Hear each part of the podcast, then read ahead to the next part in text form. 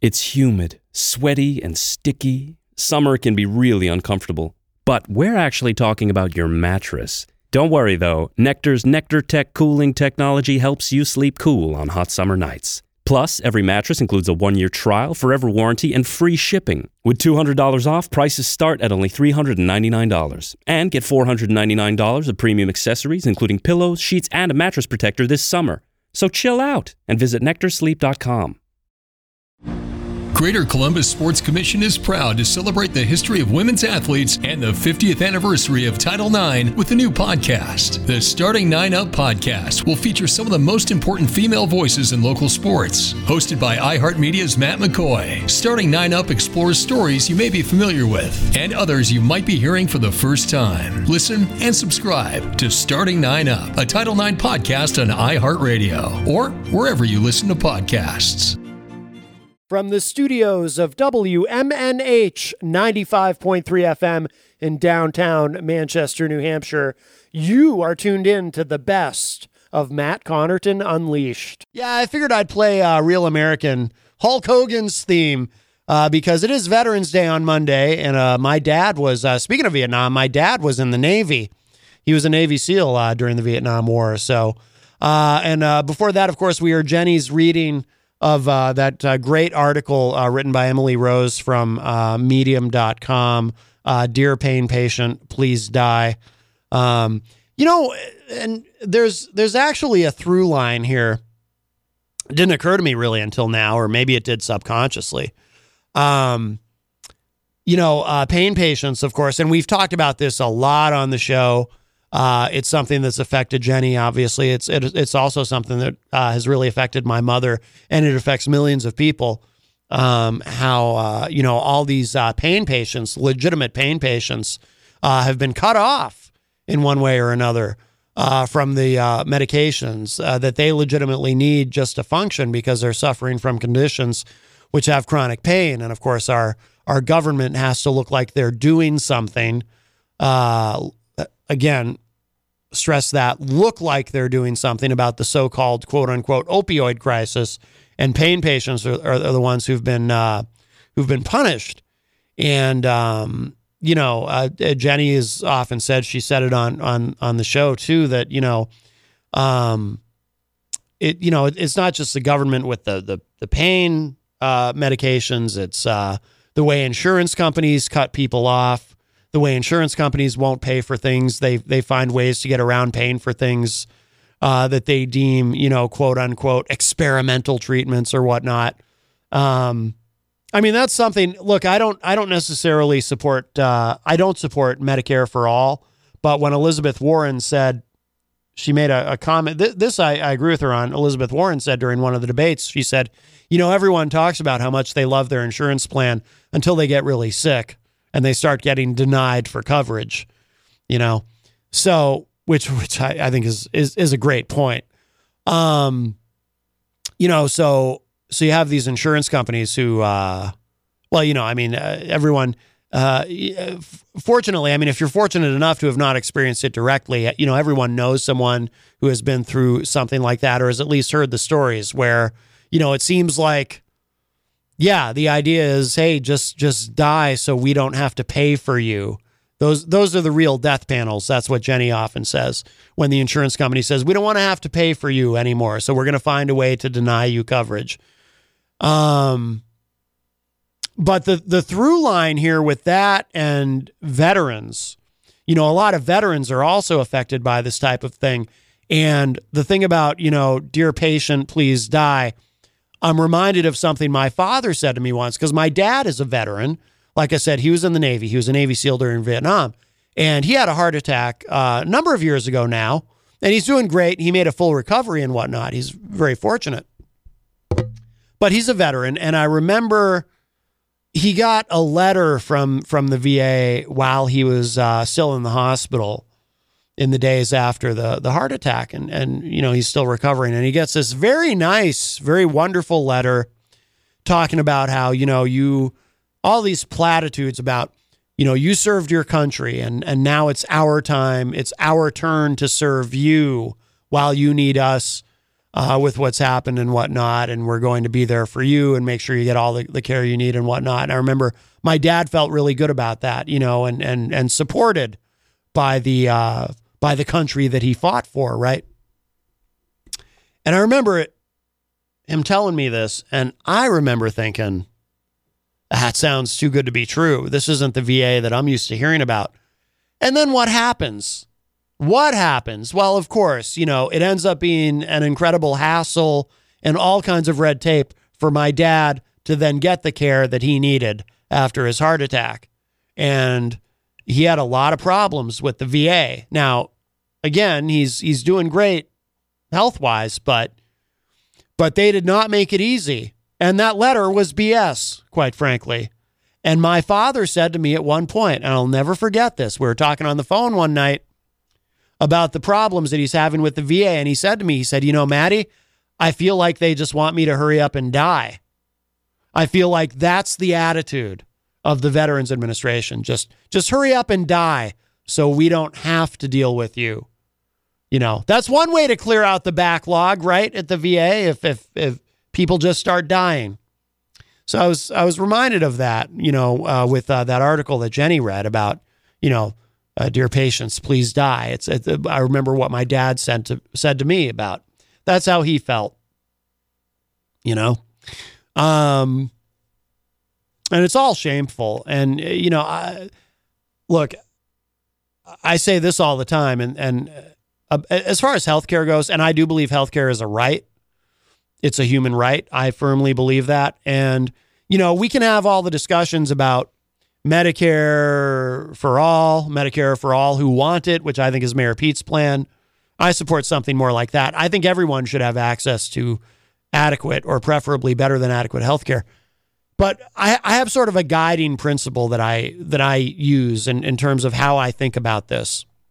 I always say this, you know, because there's of course all the naysayers who say, well, you can't you can't cover everybody. There's no way, and it's, it's impossible to afford it and this and that. And we can't adopt a system like Canada has or somebody else has. We just can't do it. We don't have the resources and this and that. And I always say BS. And this is the underlying principle with which I approach all of this in terms of how I think about it.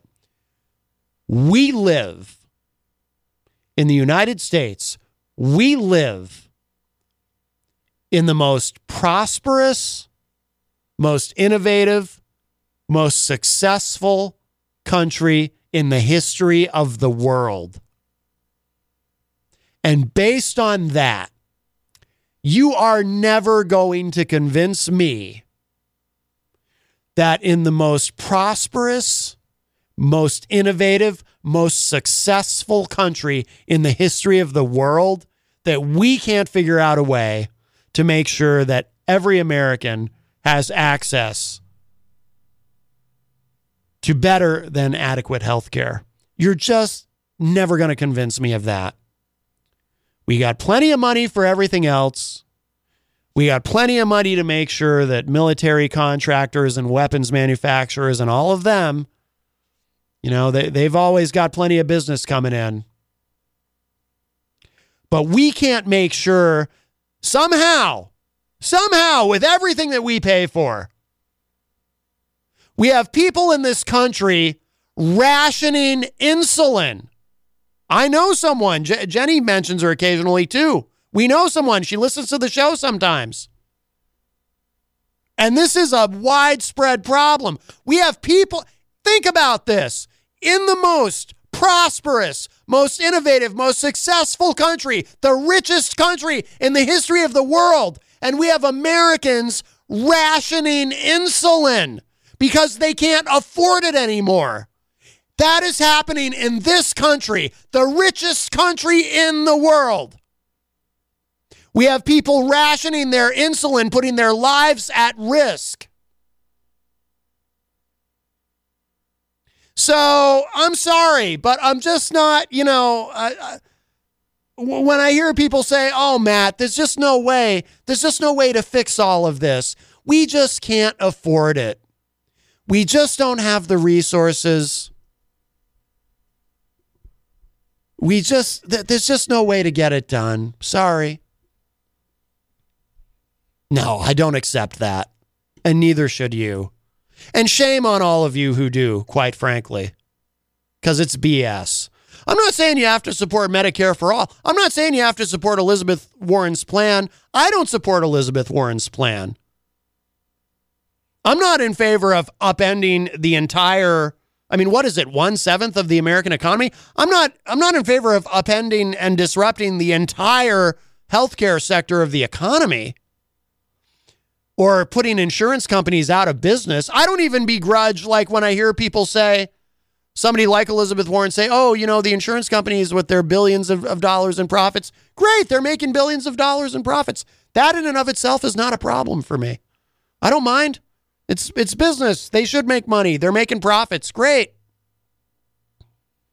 You know, and you got to be profitable to continue to do research and development and all that. I got no problem with that. I, I I don't support just I don't support killing off the insurance companies and putting everything under the umbrella of the government. I don't. But I'll tell you what I do support. I do support some sort of public option and I do support something that makes sure that every American has access to health care because it is a right. There's no excuse for it not being a right. I used to kind of think, I used, I, I'll admit, there was a time I was kind of in that mindset of, well, you know, maybe maybe not everyone can get it. Maybe some people just have to settle for going to the emergency room. Uh, you know, uh, you can't you, you can't uh, you, you can't make everything perfect for everybody. Some people are going to uh, fall through the cracks. I used to kind of be in that mindset myself. And I woke up and I said, no, not in the United States. Not in the United States. you know, every other modern industrialized country figures out a way to do better.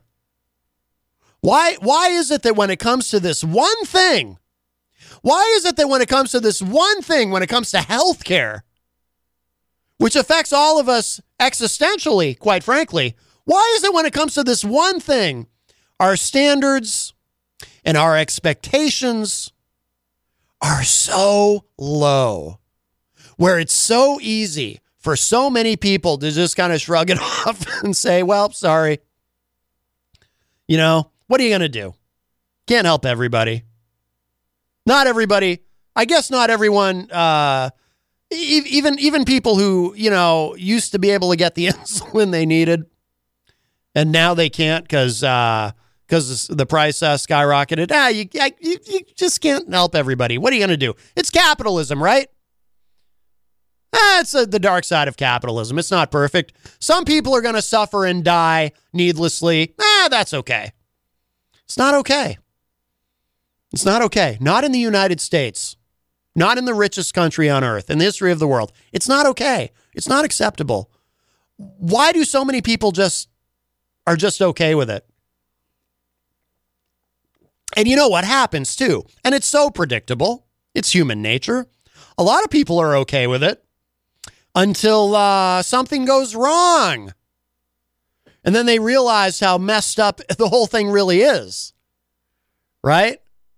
whether it's you know now uh, you know they they couldn't afford insurance and then something goes really wrong health wise and now they're wishing they had insurance and it's not that they were irresponsible uh, and decided not to have insurance it was that they just literally could not afford it or they have insurance and they're so happy with their insurance their insurance is great they got a great job with a great insurance plan, and then something goes wrong. And their insurance company says, Oh, you need this life saving treatment? Oh, sorry. I mean, we're glad you're happy with your insurance and everything, but uh, we found an excuse to deny you coverage.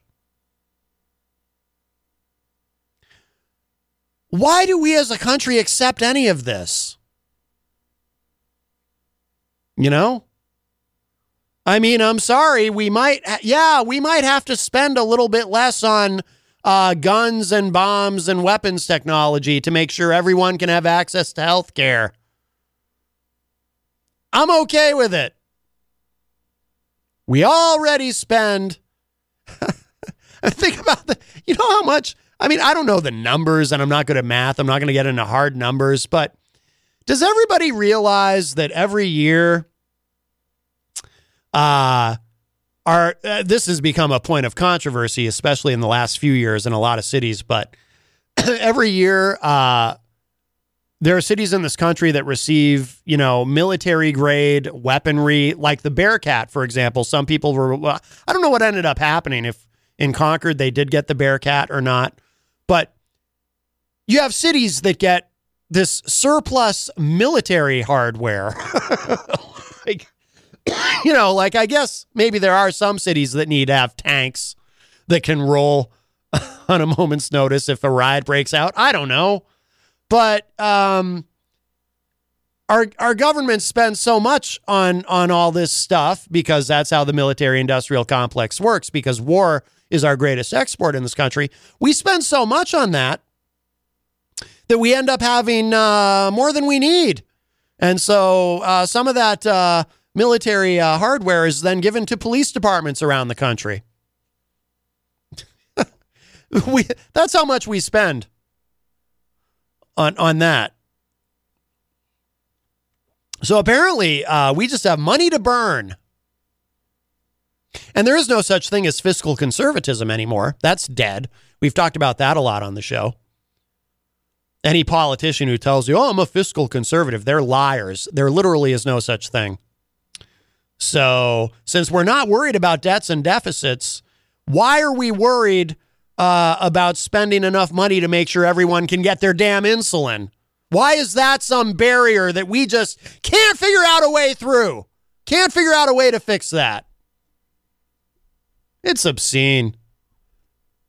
And it's it's just shameful that we accept that.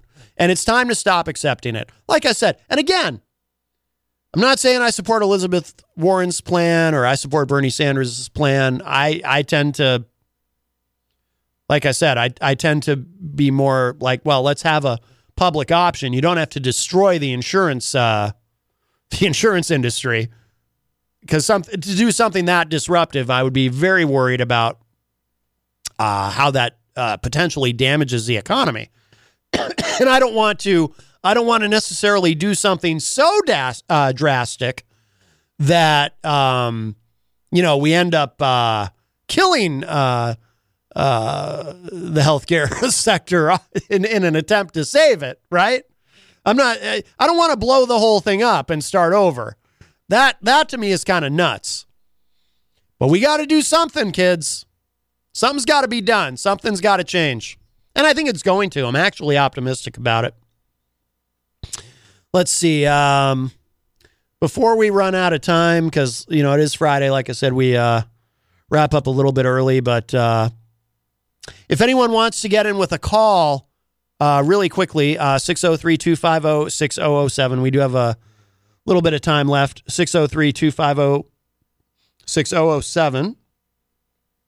Uh, there is uh, a lot in the Facebook live chat. Let me just, uh, we'll address uh, some of these comments. Um, wow, there's a lot here. Oh, hello to uh, Carol Robidoux, who joins us in the uh, Facebook live chat. Carol Robidoux, of course, from Manchester Inklink, which is a great site. Michael Albert says someone's health should not be an investment scheme. Whether or not someone gets sick should not be something people can gamble on. Uh, I agree.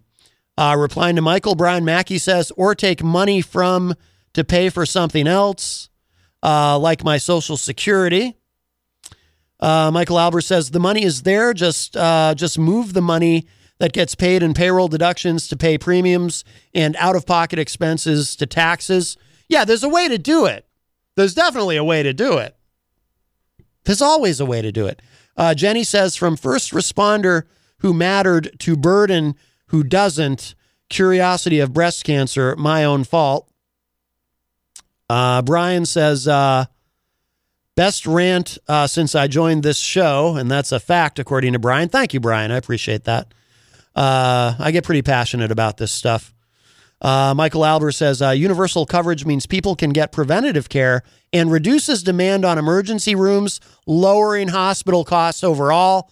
That is a great point, Michael Albert. Thank you for saying that. That is a great point. If people have access to health care, they can uh, uh, do. And by the way, there's not enough. Um, I think probably in the macro, there's there's never enough um, emphasis on preventative care in this country. You know, but if you can keep people healthy, they will cost less in the long run, right? It costs less to uh, take good care of yourself than it does to deal with the health problems later on. Um, but that is uh, that is a great point, Michael. Michael uh, says no, dismantle it. Healthcare should not be a profit business. Uh, I, I don't I don't necessarily agree there, Michael, but um, but we don't really have time to get into that in depth right now. We might have to save that for next week because I would like to. That that's that's the one part of this where you and I might disagree. So it sounds like you you would be more for an Elizabeth Warren type scenario. Uh, Michael says uh, health insurance companies don't invest in uh, research and development. Uh, that's true. Good point. Yeah, that's true. You're right because that would be more pharmaceutical companies and so forth, not health insurance. You're right about that. oh boy. Good thing we're almost out of time because I'm really starting to cough. Speaking of health, I just have a cold. Uh, Michael says uh, healthcare being a profit business is about as unethical as a privatized prison system. Well, I do agree about private prisons. Absolutely. Uh, Mike Pelopita agrees. Hello, Mike.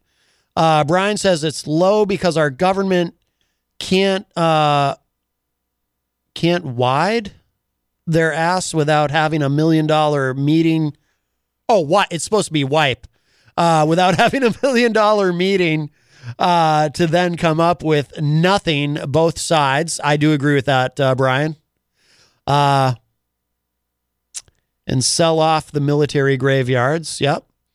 Michael says war never changes. Uh, they're preparing for when the poor to middle class eventually get sick of it all and rise up against the rich. Uh, leave the past behind. Kill it if you have to. So there you go. Um, a lot of great, uh, a lot of great comments in there. Um, let's see. What do we have?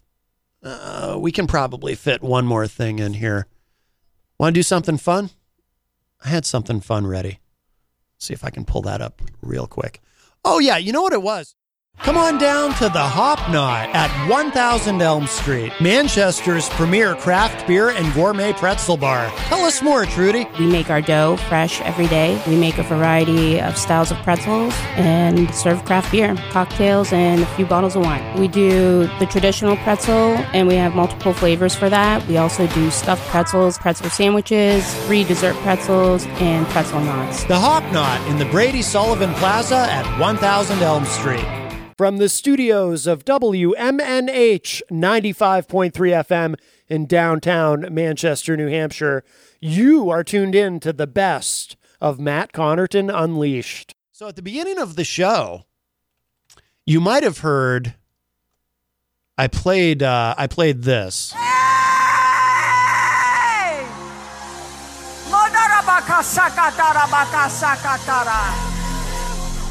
Now, you you might uh, you might know what that is if you're a longtime listener. You might have heard that before, but most of you are probably like, "What was that guttural sound?" That was Paula White.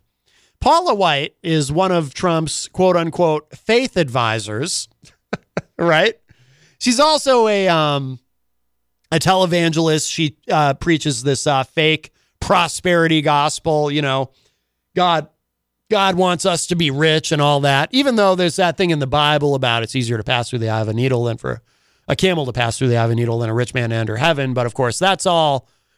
It's it's that part. It, it's it's that part that's just metaphor, and you're not supposed to take literally, right? Everything else, like you know, if it's something about you know that's anti-gay or whatever, that you're supposed to take literally. But the you know, but not the uh, not the thing about rich people. No, God actually wants you to be rich. And Paula White also is married to Jonathan Cain of Journey. Well, here's the latest uh, from Paula White. Oh, so that was Paula White speaking in tongues. That's what that terrible sound is.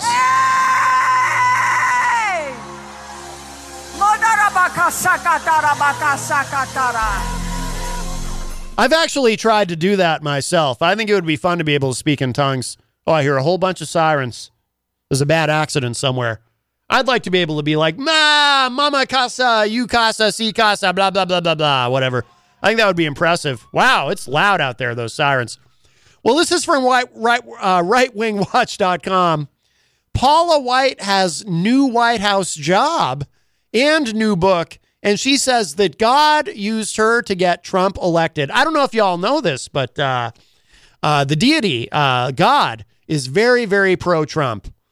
Um, says here just two weeks before it was revealed that President Donald Trump's spiritual advisor, Paula White, had officially joined the White House staff, White's most recent book became the latest evangelical offering to portray Trump's election as part of a divine plan. Well, that's very exciting. Can you imagine? It's part of a.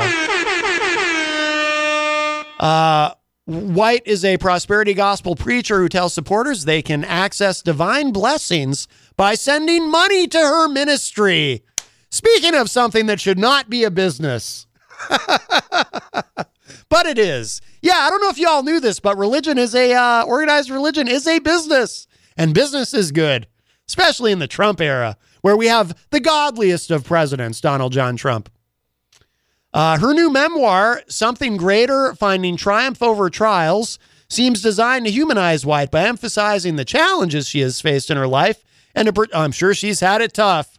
Uh, and to portray herself and her relationship with Trump as part of God's plan to help the U.S., quote, live out its holy calling on the earth, unquote. The timing of the book's release, a year before the 2020 election, is certainly no coincidence. Uh, so the article uh, goes on to uh, talk about her book and whatnot. And uh, and by the way, I know some of you are skeptical and you think I'm mocking, but I'll just remind you of something, a personal experience that I had. Mm. And then we'll end with this because we do have to wrap up in a second. But uh, you know, I had a dream, and maybe it was a dream. I don't know. It might have been a dream, but if it was a dream, it was the most vivid, real dream I've ever had. I dreamt that I died in my sleep and St. Peter came to visit me and take me to heaven. And he took me to the pearly gates and he brought me in. He said, It's your time, Matt. It's your time. I know you got a radio show to do, but it's your time. And he brought me in and he brought me into God's office. And of course, God had this big golden desk that he sits at. And behind God, there was a giant American flag because we are God's favorite and a giant portrait of Ronald Wilson Reagan, President Ronald Wilson Reagan. And then off to the side, and I'll never forget this, off to the side of God's desk was a big life size cardboard cutout of our president, Donald John Trump. So, so I believe it. I believe. I know I sound like I mock him. Trump, I mean, not God. I would never do that. I know I sound like I mock Trump, but I believe in Trump. Underneath it all, it's all done with uh, affection. I believe in Trump. And why? Because I know that God believes in Trump. Yes. Let's try to remember that this Veterans Day weekend. I don't know quite how to wrap up that bit, but I I do enjoy. Uh, I I have a lot of fun making fun of these prosperity gospel people because. And by the way, if you're new to the show, just so you know, all these televangelist types like Paula White and uh, Jim Bakker and all these mega church people, uh, I personally am convinced uh, that they are atheists, that they actually don't believe in God at all. Uh, because if they did believe in God, they would be terrified to do what they do and treat religion as a business because I did go to a Catholic school from grade two to grade eight, and I do remember the story in the Bible where, excuse me, where Jesus went into the, the, the temple and he saw the money changers, as I think they're called in the Bible, you know, the merchants selling stuff in God's house. And I believe it is the one instance in the Bible of Jesus uh, violently losing his temper and actually started turning over the tables uh, in anger uh, because these people were selling things in his father's house. And uh, so, um, if these people like, like if Paula White actually believed in God, would she not be terrified of uh, enriching herself, so to speak, in God's name? Wouldn't she be afraid that there might be a little something called judgment at the end of her life. So these these people don't believe in, and I don't believe Trump actually believes in God either. I, I think he's because uh, whenever whenever Trump, I, it's actually hilarious. Whenever Trump attempts to uh, discuss his quote unquote faith, it, it is so cringe inducingly awkward that it's like, oh come on, he can't even he can't even fake it convincingly. He's just so so full of uh so full of poop. We'll use a nice word. Uh to, to, end the show. Okay, so uh, we got to wrap up, but just quickly, I want to uh, get to these comments. Uh, Mike Pelopita says, very passionate show today. Thank you, Mike. I appreciate that. Uh, Brian Mackey says, love the re. It's humid, sweaty, and sticky. Summer can be really uncomfortable. But we're actually talking about your mattress. Don't worry though, Nectar's Nectar Tech cooling technology helps you sleep cool on hot summer nights. Plus, every mattress includes a one year trial, forever warranty, and free shipping. With $200 off, prices start at only $399. And get $499 of premium accessories, including pillows, sheets, and a mattress protector this summer. So chill out and visit nectarsleep.com. June 23rd, 1972, the world of women's sports changed forever. Now, 50 years after Title IX became law, we're celebrating with a podcast dedicated to women's stories, where we'll examine and amplify women who changed the face of sports as we know it today. Listen and subscribe to Starting Nine Up at Title IX Podcast on iHeartRadio or wherever you listen to your podcasts. Celebrate the 50th anniversary of Title IX with nine stories about girls and women's sports with a Columbus connection. Jenny, have a great weekend. Uh, very nice. Uh, Mike Pelopita says, do it, Matt. Uh, Michael Albert says, just to clarify, I'm not opposed to. oh, I'm glad I saw this comment. Just to clarify, I'm not opposed to doctors making a profitable living uh, on their profession or even for profit hospitals. But I think that our system of health insurance is unethical, where you basically have investors betting on people not getting sick. Point taken, Michael. Point taken. I'd like to dive into that more next week, and and hopefully you can. Uh, hopefully you're in the in the chat room for that. Uh, March says uh, it is. That's why I'm not involved in organized religion. Oh, referring to my comment about religion being a business. Uh, tithing to be considered pious. Tithing, of course, when you give some of your money to the the quote unquote church. Brian Mackey says, "LOL." Yeah, right, right, right way to end it. Thank you. Mike Pelopita says, yes, poop. Yes. Well, that's a great word, is it not? Come on down to the Hop Knot at 1000 Elm Street, Manchester's premier craft beer and gourmet pretzel bar. Tell us more, Trudy. We make our dough fresh every day. We make a variety of styles of pretzels and serve craft beer, cocktails, and a few bottles of wine. We do the traditional pretzel, and we have multiple flavors for that. We also do stuffed pretzels, pretzel sandwiches, free dessert pretzels, and pretzel knots. The Hop Knot in the Brady Sullivan Plaza at 1000 Elm Street. From the studios of WMNH 95.3 FM in downtown Manchester, New Hampshire, you are tuned in to the best of Matt Connarton Unleashed. Hello, everybody. Welcome. Here we are. It's Matt Connarton Unleashed. Oh, it's so dark out already. Hey, it's uh, and I'm still coughing. I know I say it every day. I'm almost over this cough. I'm so close. But anyway, here we are. Yes, it is uh, Thursday, November 7th, 2019. Matt Connarton Unleashed. We are live. I need a gulp of water. Say hello to Mike Martin over here. Good afternoon, Matt. Keep talking for a second. Yeah. Good afternoon, Manchester. How you guys doing? Not just Manchester. It's uh we we, we got Yeah. listeners all over the place, Michael Martineau. Yes, we do. Oh my goodness, I wish I had a lozenge. this really is bad. Wow. Tell us about yourself, Michael, while I take another giant gulp of water. Yeah. Just just getting ready for another work shift tonight over at the farm. And gonna be a great shift. Haven't worked there since last week, so we'll see how it goes.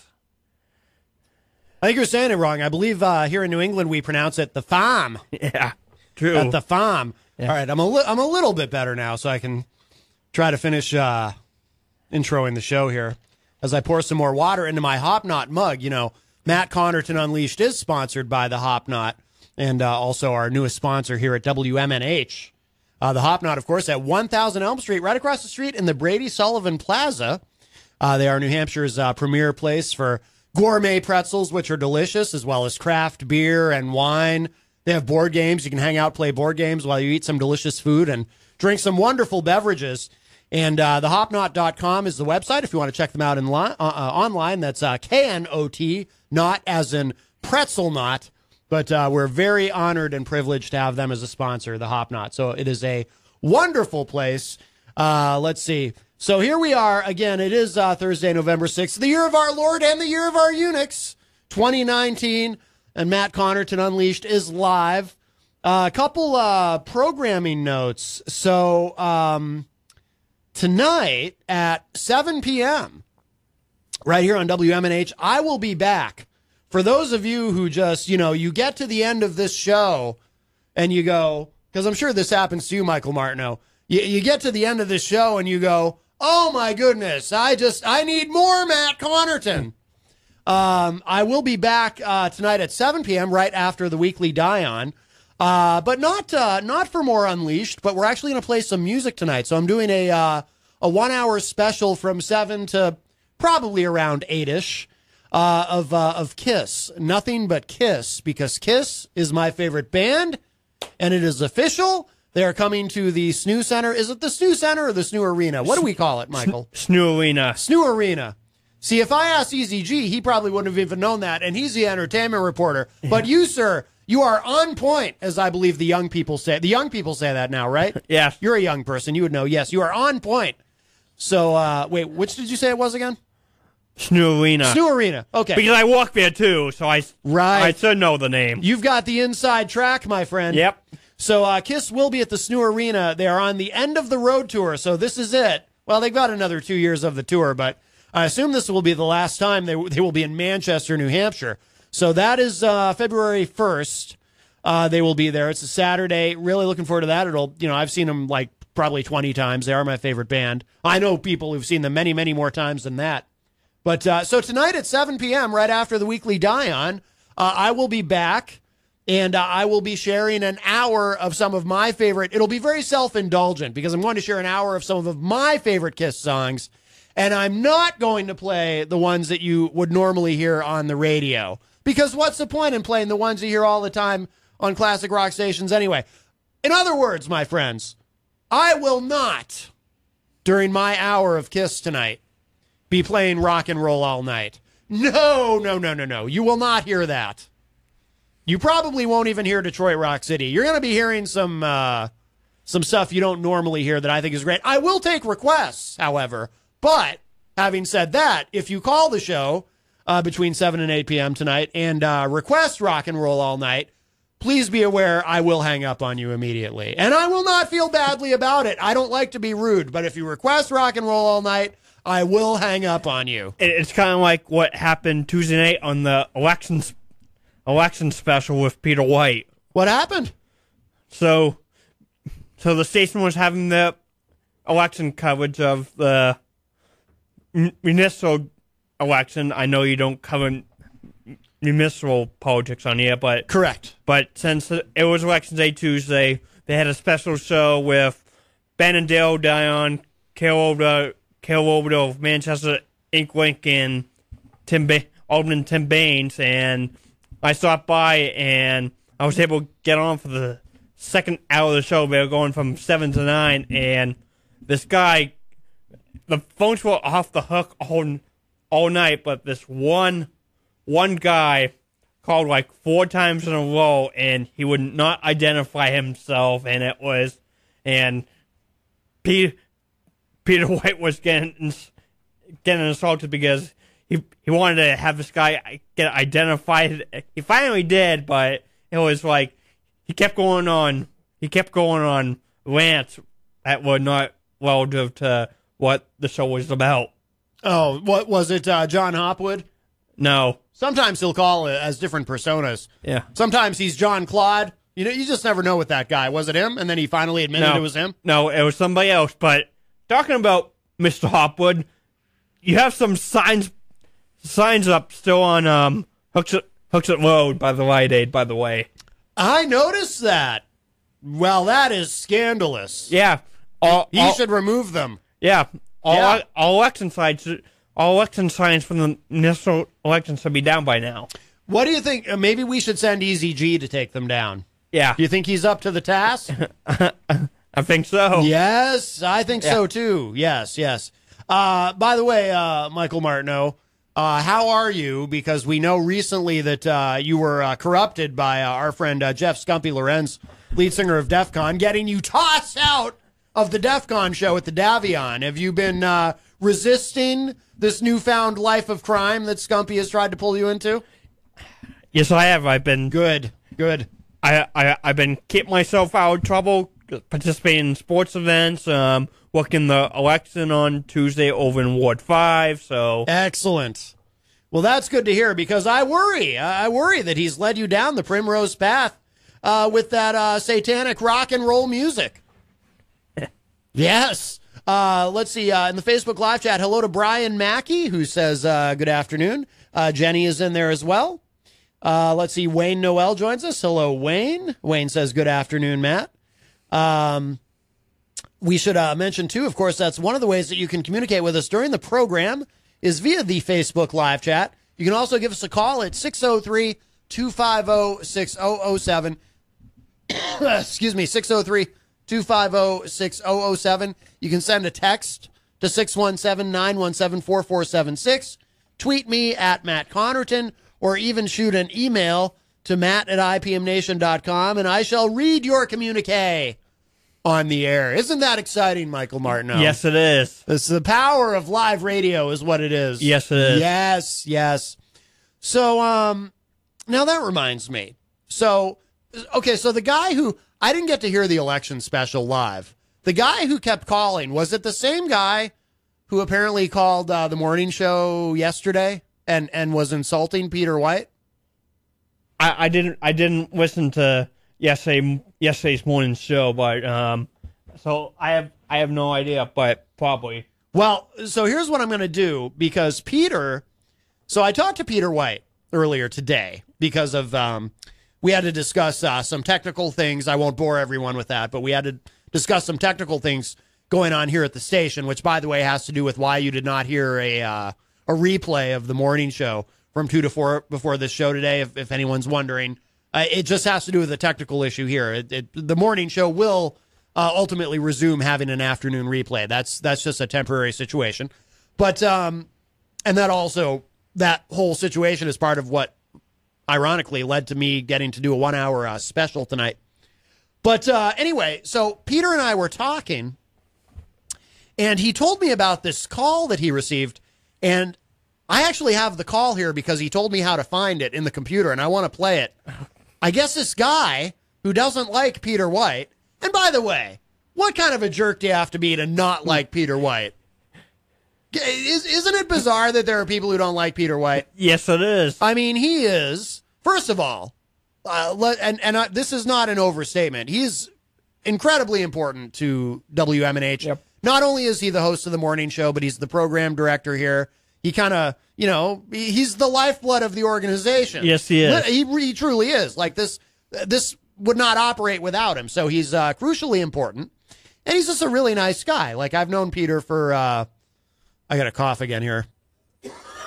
Oh boy, I'll take a big gulp of water when I play this clip. I've known Peter for like a decade now, going back to the Amsterdam days. Always uh, just a just a very nice guy, and um, so it's weird to me that uh, someone would call up and insult him. Like, you know what's really weird about it too, Michael, is the kind of show that I do. I expect to get a lot of hate because I I do a political show mostly. I mean, we do other things too, and sometimes we goof off and whatnot. But but I have a lot of opinions, and you know, I know I have listeners who are very pro Trump, and I'm not a big fan of uh, of uh, Mr. Trump, as you know. And yet, but even the even the the MAGA people tell me they enjoy the show. Like even though they don't agree with me, they still like the show, which I take as an enormous compliment. Actually, and Trump did file for the primary today. yes. Well, Mike Pence came and did it for him. Yes. Yes. But uh, but so I I expect to get hate, and I don't, uh, and, and it and it surprises me, and I'd be fine with it if I did. I always say, you know, I'd rather be loved than hated, but I'd rather be hated than ignored, right? Because the worst thing is if no one's listening.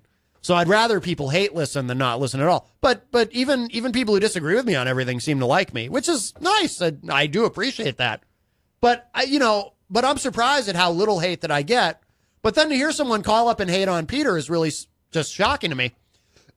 so he told me where in the in the computer to find the call because he uh, he made a, a separate clip of the call. Now I had heard snippets of it because he was this morning on the morning show. I heard part of the morning show this morning. I'm not an early riser. I tend to stay up very late, but I did hear a little bit this morning, and he kept playing you know little snippets from from the the call, but I didn't hear the actual call. So when Peter and I were on the phone earlier, he told me where to find it in here, Yeah. and so now uh, let's let's play it because Yeah. I'm I'm very curious to hear exactly what this guy. Uh, sa- apparently, this guy identifies himself as Tom, and uh, yeah, I'm really uh, I'm really curious to hear this. So here it is. Good morning. You're on the air. Hello. Good morning. Who's this? Hello? Yeah, who's this? Yes, I, I'd like to know. Uh, do you get paid to do that show, or is that for free?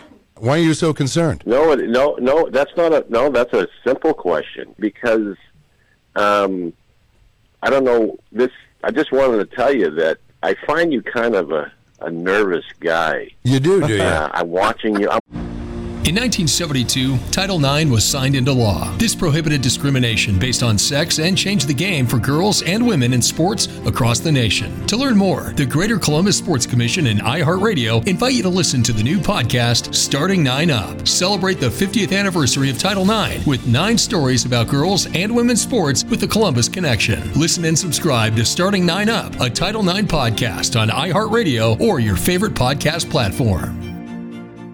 Watching you on TV now. Sure, I'm like, very I don't know if anxious. you're on medic.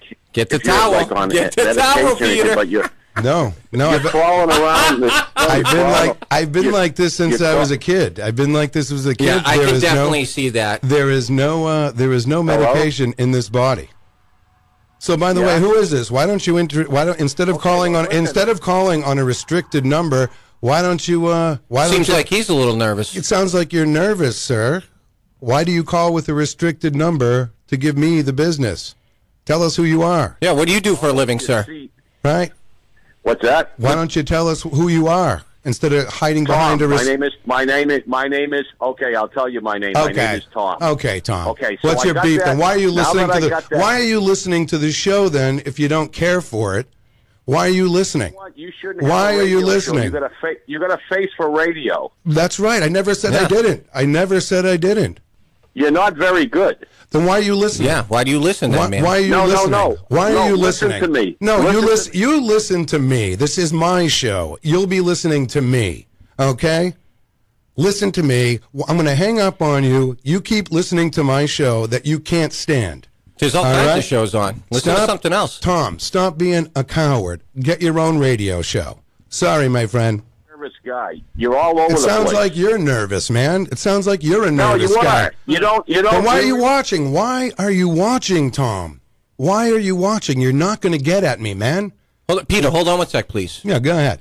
Tom, what is your issue with him? I don't get that because Peter's a pretty good guy. I, I don't get it. You remind me of O'Rourke. You know. Right, right. So you're not even Hold listening. on, let him go. Let him go, Peter. You're not What- even listening. Matt has a question for you, Tom.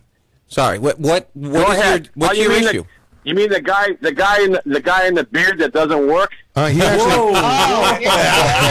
Here we go. There we go. He knows me. He Character, doesn't me. character assassination. Oh, is, that, is that what this guy's job Yeah, is? Tom, Tom, you're barking up the wrong tree. Oh, yeah. Thank you so much for listening to my radio show. It's called The Morning Show with Peter White. Thank you so much for listening. Wow. You want, you want me to let the guy you, last do you want you want to, you want to hear more, Matt?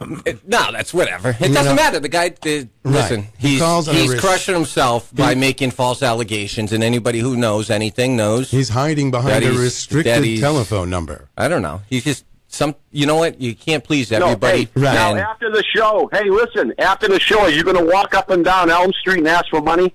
Uh, no. Whoa. Why would you? Oh, my why would you say that? Why would you say that? Exactly. Is he Well, you to got, me? you got some, you got some real derelictic people on your show. Really? Oh. Actually, do you know who Matt is? Do Yeah. you even know? Who are you, man? Who is oh. Tom? Tell us about you. Tell us about you. I'm about the you. guy behind. The, hey, I'm I'm the guy in Kansas behind the screen. yeah, okay. That- Talk yeah. about a coward. Talk about a coward. Right. Coward right there. What is your beef, man? Come on. no, what I'm saying is you're not a very good radio guy. But you're, really listening. bad. You're but you're- terrible. but and you're- I don't know but you're how they listening. how they But you're listening to the show, you moron. Tom, do you realize what a moron you sound like? You sound like the biggest moron I've ever heard. living. You must be living off your wife, or you're living at home with Who cares? What are you worried about me for, Tom?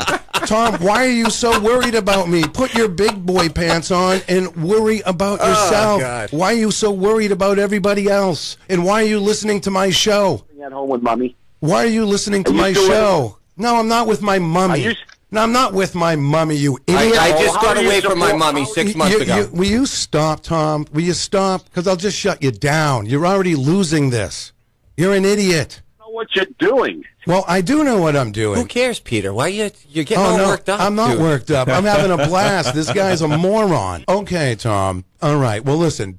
If you don't like Yeah, it, go get turn- your own show, Tom. Turn the station, man. Turn the station. Why are you listening to me then? Why are you listening to the words of Peter White, the best radio guy that Manchester's seen in years? That's right. right? Come on, Tom. Hey, and we have an author here. We got Carol on the phone. Right. You know what I mean? Let's let's talk about other things. Right, right. Go listen to something else, Tom. Have a great day.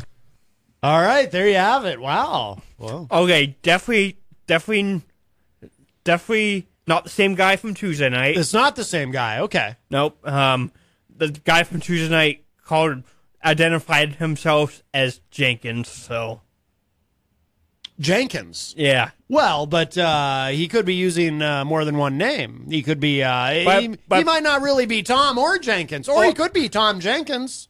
So both could be true. but but by listening to that clip and remembering how he sounded from Tuesday night, it doesn't seem.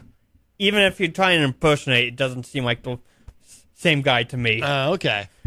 So, so you, not to get into technical stuff, but so you can know exactly what number somebody's calling from on that thing. Well, yeah, I mean, there's caller ID on the phone, but you know, for what it's worth, I mean, uh, because the reality is, I mean, we live in an era where it's, where it's very easy to. Uh, they call it spoofing a call, where you can call and make it look like a different number than you're actually calling from. That's how, like our friend uh, Chris James from Not Even a Show, you know, when he started calling, he would like he's in Vancouver, but he would make it look like he was calling from Idaho using an Idaho number. Oh. Um, and coincidentally, our friend uh, Brian Mackey uh, in the Facebook live chat is also from Idaho, which is why when Brian first popped up, I thought he was associated with Chris. I didn't. I didn't know if Brian was even uh, a real guy. Uh, Jenny says, "What an absolute jackass," uh, referring to uh, that guy Tom, a jackass B. Uh, I think we know what the I think we know what the B stands for, uh, Michael Martin. Yep. Oh, yes, yes. Um, but I wish I got calls like that. But you know what? Uh, Peter White kept calling him a moron uh, because he, you know, he listens to the show even though he hates the show. But like I was saying, some people will hate listen. I mean, Howard Stern proved that in the early days of Howard Stern. You know, he had people who would, um, you know, who would uh, listen to him just because they uh, allegedly hated him so much. You know what I mean? Yep. They hate. They loved to hate him. Sometimes people love to hate you. That's why I, I'd, I'd love for Tom to call me. I, I, would lo- love calls like that. But the thing is, too, though, the thing that I think makes uh, Tom a moron is he uses that uh, that face for radio line. Can I just say to anyone who has ever said that to somebody, But you really that joke is so it's until I got into radio, I didn't realize just how overused that is. Like everyone says it and everyone acts like they're saying something original and clever. So just so you know, if you're listening, if you've, and Tom, yes, this goes for you too. If you have ever said that to somebody who works in radio, oh, you have a face for radio. Um, just be aware that you are stunningly unoriginal and not even the slightest bit clever. In fact, you're probably you probably are like Peter White said, you know, to you Tom, a complete moron because if that's the best you can come up with, like I mean, I'm sorry, but probably millions of other people have blurted that, "Oh, you've got a face for radio." Ha ha ha. It's it's like the least original thing you could say to someone. And it's you know what it reminds me of, Michael Martineau? Yeah. So years ago, now we're going back like 20 plus years. I worked in a store where we did this uh, survey thing where they were trying to figure out for marketing purposes where people were coming from to come to our store. So when we would ring people up, we would have to ask people for their zip code. And I was, you know, this was in Concord. So the most common one would be 03301 for people in Concord. But we would ask people for their zip code. I could not even begin to tell you how many people on a daily basis, when I would say, Can I get your zip code, please? They would say, 90210. And they would look at me. They would say it, right? And then they would just look at me like they were waiting for me to just burst out into a hysterical fit of laughter because they just said something so brilliantly clever and funny to me. And this would happen multiple times a day. And I was so disgusted by the unoriginality of these people because one thing I've noticed about people who are not original or at all clever, they don't know. They also lack the self awareness to realize that they're unoriginal and unclever. So they'll try to be original and clever, even though they're actually just really stupid. And, you know, when you work in a job like that and you're um, in customer service, when somebody says something to you like that, that uh, they think is funny and it's actually not, and they're too stupid to realize why it's not, you're supposed to at least give them a courtesy laugh. You know what I mean? You're supposed to at least go, huh, you know, just kind of a half-assed, you know, chuckle, just so they're not offended that you didn't laugh at their very funny and original uh, line. I wouldn't even do that. I would glare at them with disgust. And I didn't even care if they complained to my boss about it that I glared at them with disgust because I was so disgusted that I would ask someone for their zip code and they would actually look at me and say, ooh, 90210 and think that that was funny. And it's like, oh yeah, by the way, the other 26 times I heard that today it was also hilarious then, you a-hole. Ah, does it drive me nuts? And I get the same feeling whenever somebody says, oh, you have a face for radio. It's like, oh, you're a moron. The other uh, seven or eight times I've already heard that in the last hour today. Yeah, it wasn't funny then either, you dummy. So, uh, Tom, if you're listening, you suck. And anyone listening who's ever said that to anybody, oh, you have a face for radio, you also suck. Just so you know. I'm sure in a million other ways you're a wonderful human being, but that one thing really kind of overrides everything else about you, and you're actually a really sucky human being. Just because of that one thing. I don't care if you've cured terrible diseases. If you've ever said to someone you have a face for radio, you are a terrible human being. And I hate you. But beyond that, I have no strong feelings on the matter. How are you today, Michael Martineau? You headed to work after this? Yeah, what time do you have? Oh, uh, at the tone, the time will be uh, 4.30 p.m. Oh, Ding. that went by fast. That wasn't really a tone. It was more of a ding. I'm sorry. I don't know how to do, how do you do a tone? Like, boom. I don't know. Yeah. That that 30 minutes went by fast. I gotta head off to work. All right, Michael Martineau. Well, it's wonderful to see you, and please continue to stay out of trouble. Yep. We worry about you with the influence of Scumpy and that satanic music that he plays with those minor chords in drop tunings. It's uh, very, very frightening, sir. So please, please. Uh, I will. all right, Michael Martineau is leaving us, and uh, always nice to see him. Let's see. Uh, what have we got going on in the uh, Facebook live chat here? Uh, Michael Albert joins us. Hello, Michael. I haven't seen you in there for a while. Uh, he says uh, Peter White is the king of all Queen City media. Yes, sticking up for uh, the wonderful Peter White. Yes, I think that's wonderful. Let's see. Brian Mackey says LOL, LOL, LOL. And let's see. What else is going on here? Well, I guess. And Rocky Huber. Yep, I knew somebody else was in there. Hello to Rocky Huber, who joins us in the Facebook live chat as well. Come on down to the Hop Knot at 1000 Elm Street, Manchester's premier craft beer and gourmet pretzel bar. Tell us more, Trudy. We make our dough fresh every day. We make a variety of styles of pretzels and serve craft beer, cocktails, and a few bottles of wine. We do the traditional pretzel, and we have multiple flavors for that. We also do stuffed pretzels, pretzel sandwiches, free dessert pretzels, and pretzel knots. The Hop Knot in the Brady Sullivan Plaza at 1000 Elm Street. From the studios of WMNH 95.3 FM in downtown Manchester, New Hampshire, you are tuned in to the best of Matt Connarton Unleashed.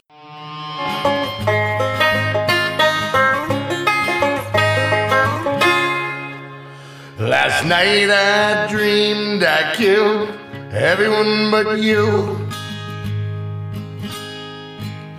Last night I dreamed I killed everyone but you. I spilled all their guts as I poured out my soul. I came and I ran them all through. Last night I dreamed I killed everyone but you.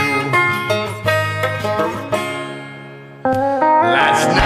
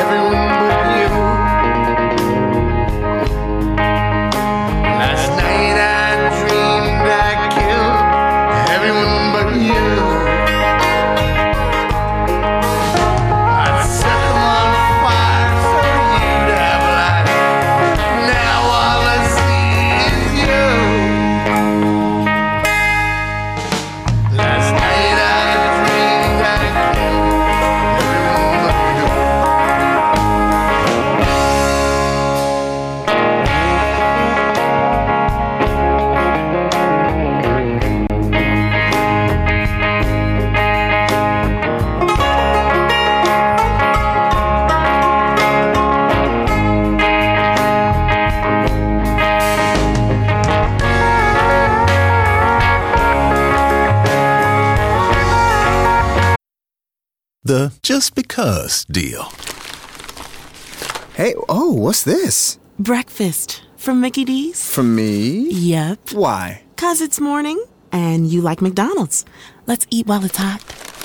There's a deal for every act of kindness at McDonald's. The steak, egg, and cheese bagel is back at McDonald's. Order ahead on the app and pick up curbside. Price and participation may vary. McD app download and registration required.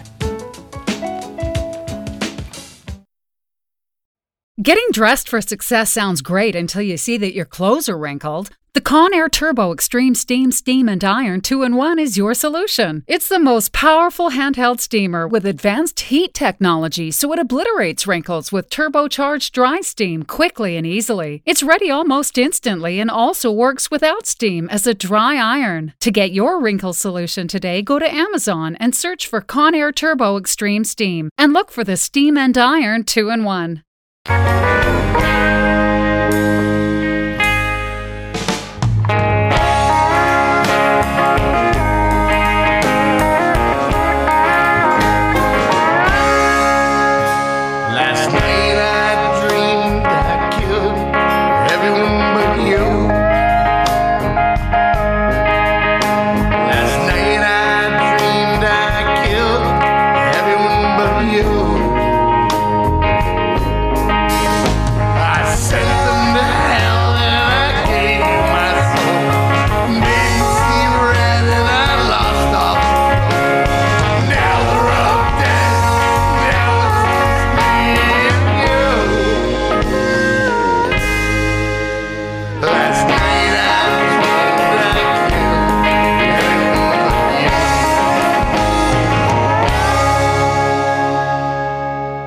Ah, that's nice. Romance. Hey, everybody, welcome. It's Matt Connarton Unleashed, and we're live on WMNH 95.3 FM, emanating from downtown Manchester, New Hampshire. Also on Comcast 97 in Manchester, streaming at WMNHradio.org, and on the Facebook on the Matt Connarton Unleashed Facebook page. Today is Wednesday, November 6th, 2019. And uh, the gentleman you just heard, and I actually played that track yesterday too, and got some uh, some very positive comments on it. That is uh, Scrimmy the Dirtbag, who is uh, sitting over there at the news desk. How are you, sir? I'm well. How are you, Matt? That's a big responsibility being at the news desk. like for the time that you're here, you're the best newsman in the business by default. You're in trouble now. Yes, yes. Uh, let's see. So that was, of course, um, I Killed Everyone But You. Very, very nice song. A, a romantic ballad, if you will.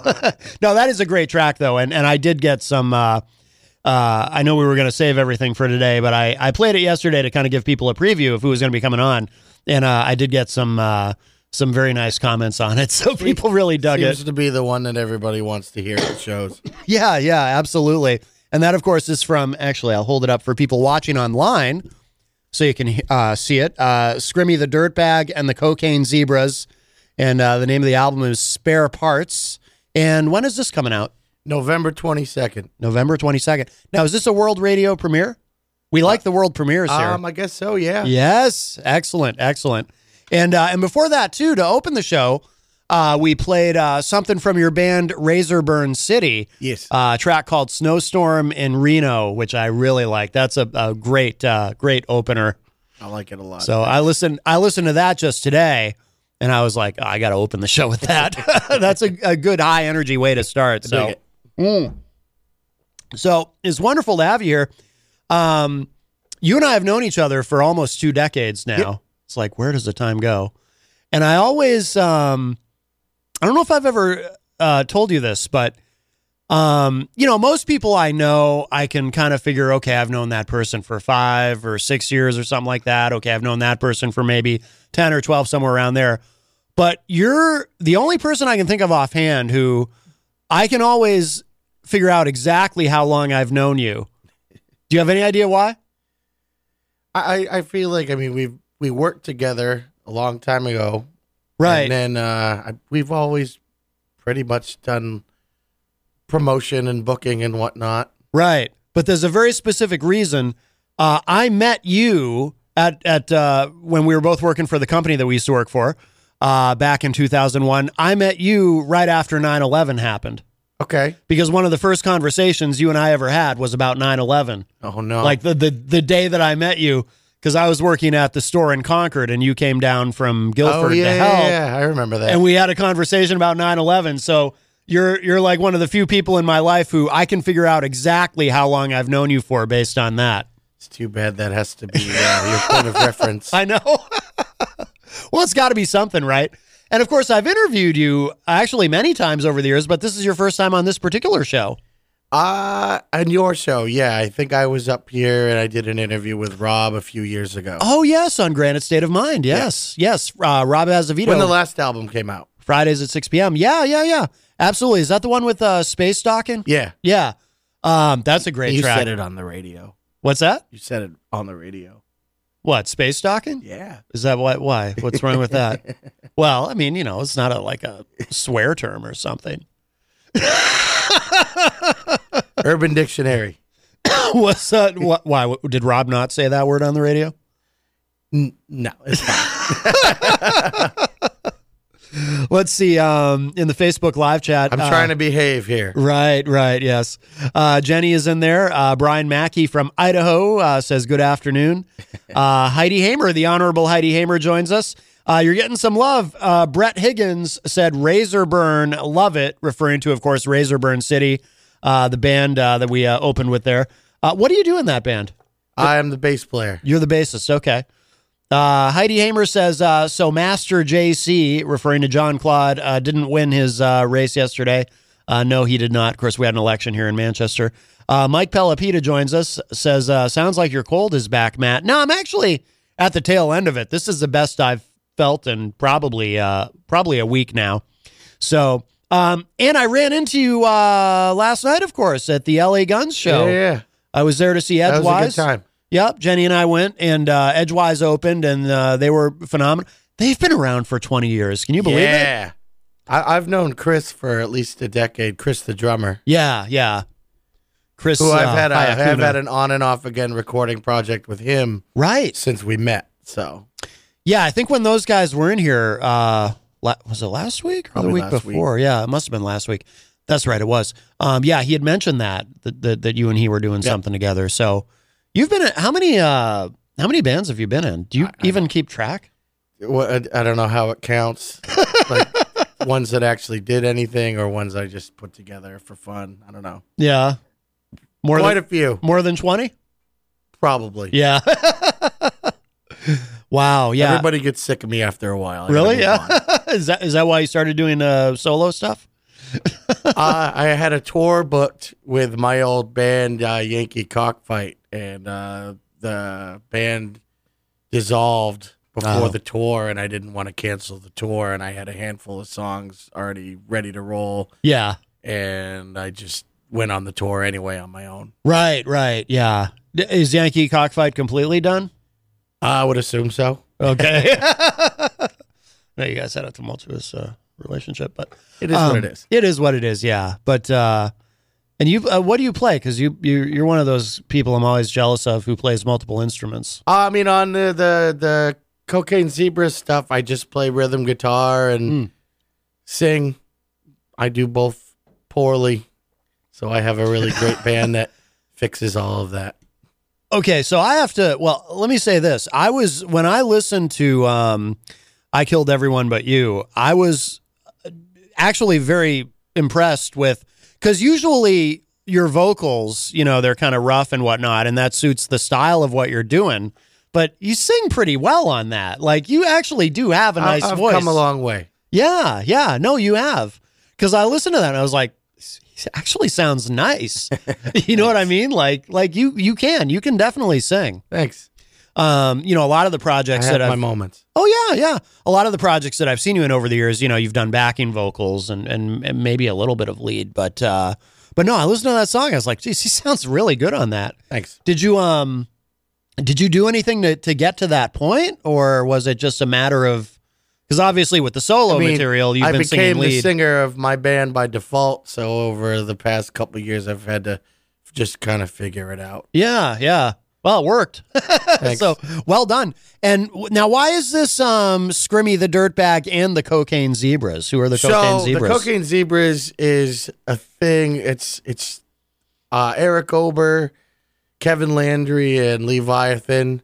But the deal is, is uh, I've been changing the name of the band pretty much per show for the past four years. Yeah. and uh, it became a joke, and then uh, we decided that this was the main version of the band, and we decided to pick a name. Yeah. So when the Cocaine Zebras play, it's a very different show than most of the other versions. Right, right. Yeah.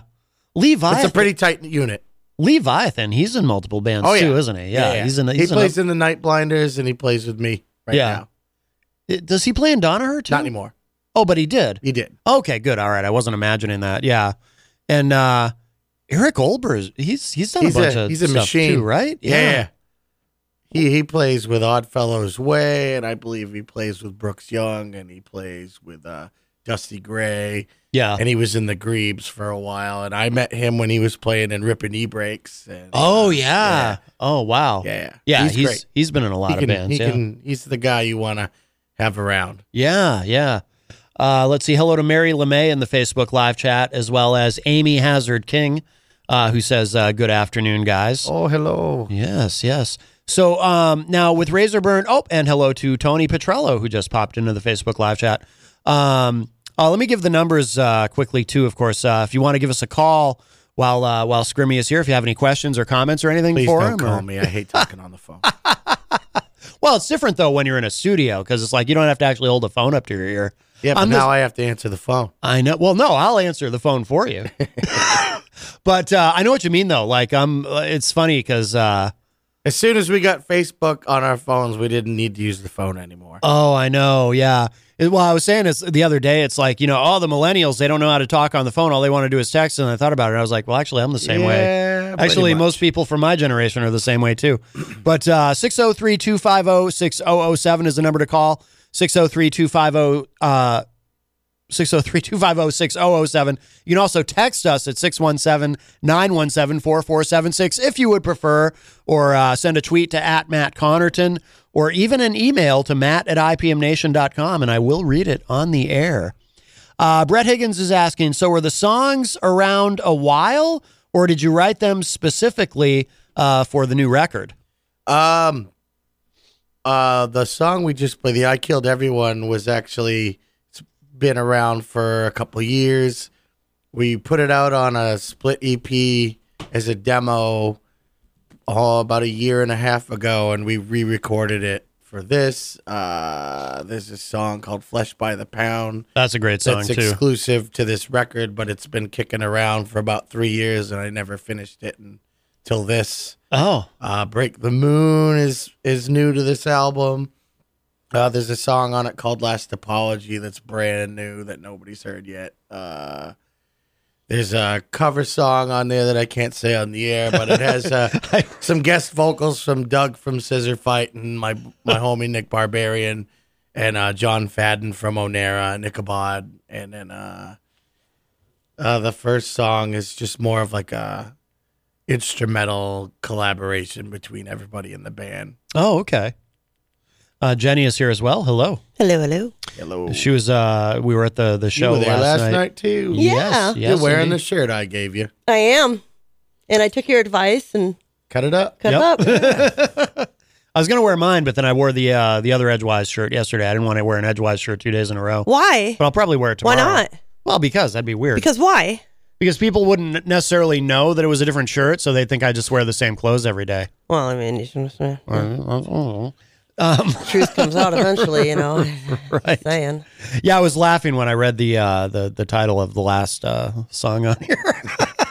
Wait, I have to see that now. You have to show me that. Well, you can. I don't know if you can see it from there. No. But, um, jerk. You're a jerk. But uh, what? let me show you. Hold it up a mile away. With uh, Razorburn City, are, are you guys playing out as a band at all? Or? Yeah, yeah. No, we've we've been uh, a band for two years so far, but we've only been active since like last January. Oh, okay. So Yeah. but uh, it's it's uh, I grabbed a couple of friends from different bands that I thought would all mesh together well as personalities and like skill levels, and Yeah. wanted to do something heavier again, and wanted to get back into playing bass again, and Yeah. Yeah. so I got um, Lee Little, the uh, old singer from American Burn. He's a really good friend of mine, and Hmm. Brian McCarthy from Thunderhawk on guitar, and Charlie Farr from Halo and the Harlots on drums, and uh, yeah, it's pretty awesome. Yeah. Yeah. Is is Th- Thunder still around? Uh, not they're they're still a band. They're just not active right now. I just I, I wondered about them because I played uh, when you mentioned them. I've I've played their uh, they do a cover of War Pigs. Yeah, yeah. That I that I've played on the show. That's really they were good. gonna do a cover of uh, Fleetwood Mac's "The Chain." Oh, really? Yeah. what I heard. Oh wow. But they ended up doing War Pigs. Oh, okay. All right. Um, yeah. So now, are you the the other projects that you've been associated with? You know, going back like uh, like Mantra. Is Mantra doing anything now? Or We haven't played a show, I'm going to say in a year and a half. yeah, So, uh, Mike Mike's been doing his solo thing. I'm not really sure what John's up to and yeah, yeah. Sean's Sean's just busy being a family man. Right, right. Um, and then what's um? It'd be awesome if we could play. Oh yeah, no. I, as you know, I love Mantra. Those are great songs, Mm. and and and you know the chemistry of you guys on stage is is remarkable. And then of course, um, and what about um? I'm blanking on the name now. The band with gravy. Meat Saw. Meat Saw. Yes, is Meat Saw doing The anything? band with the gravy? yes. No. Uh, the lead singer's name is Gravy.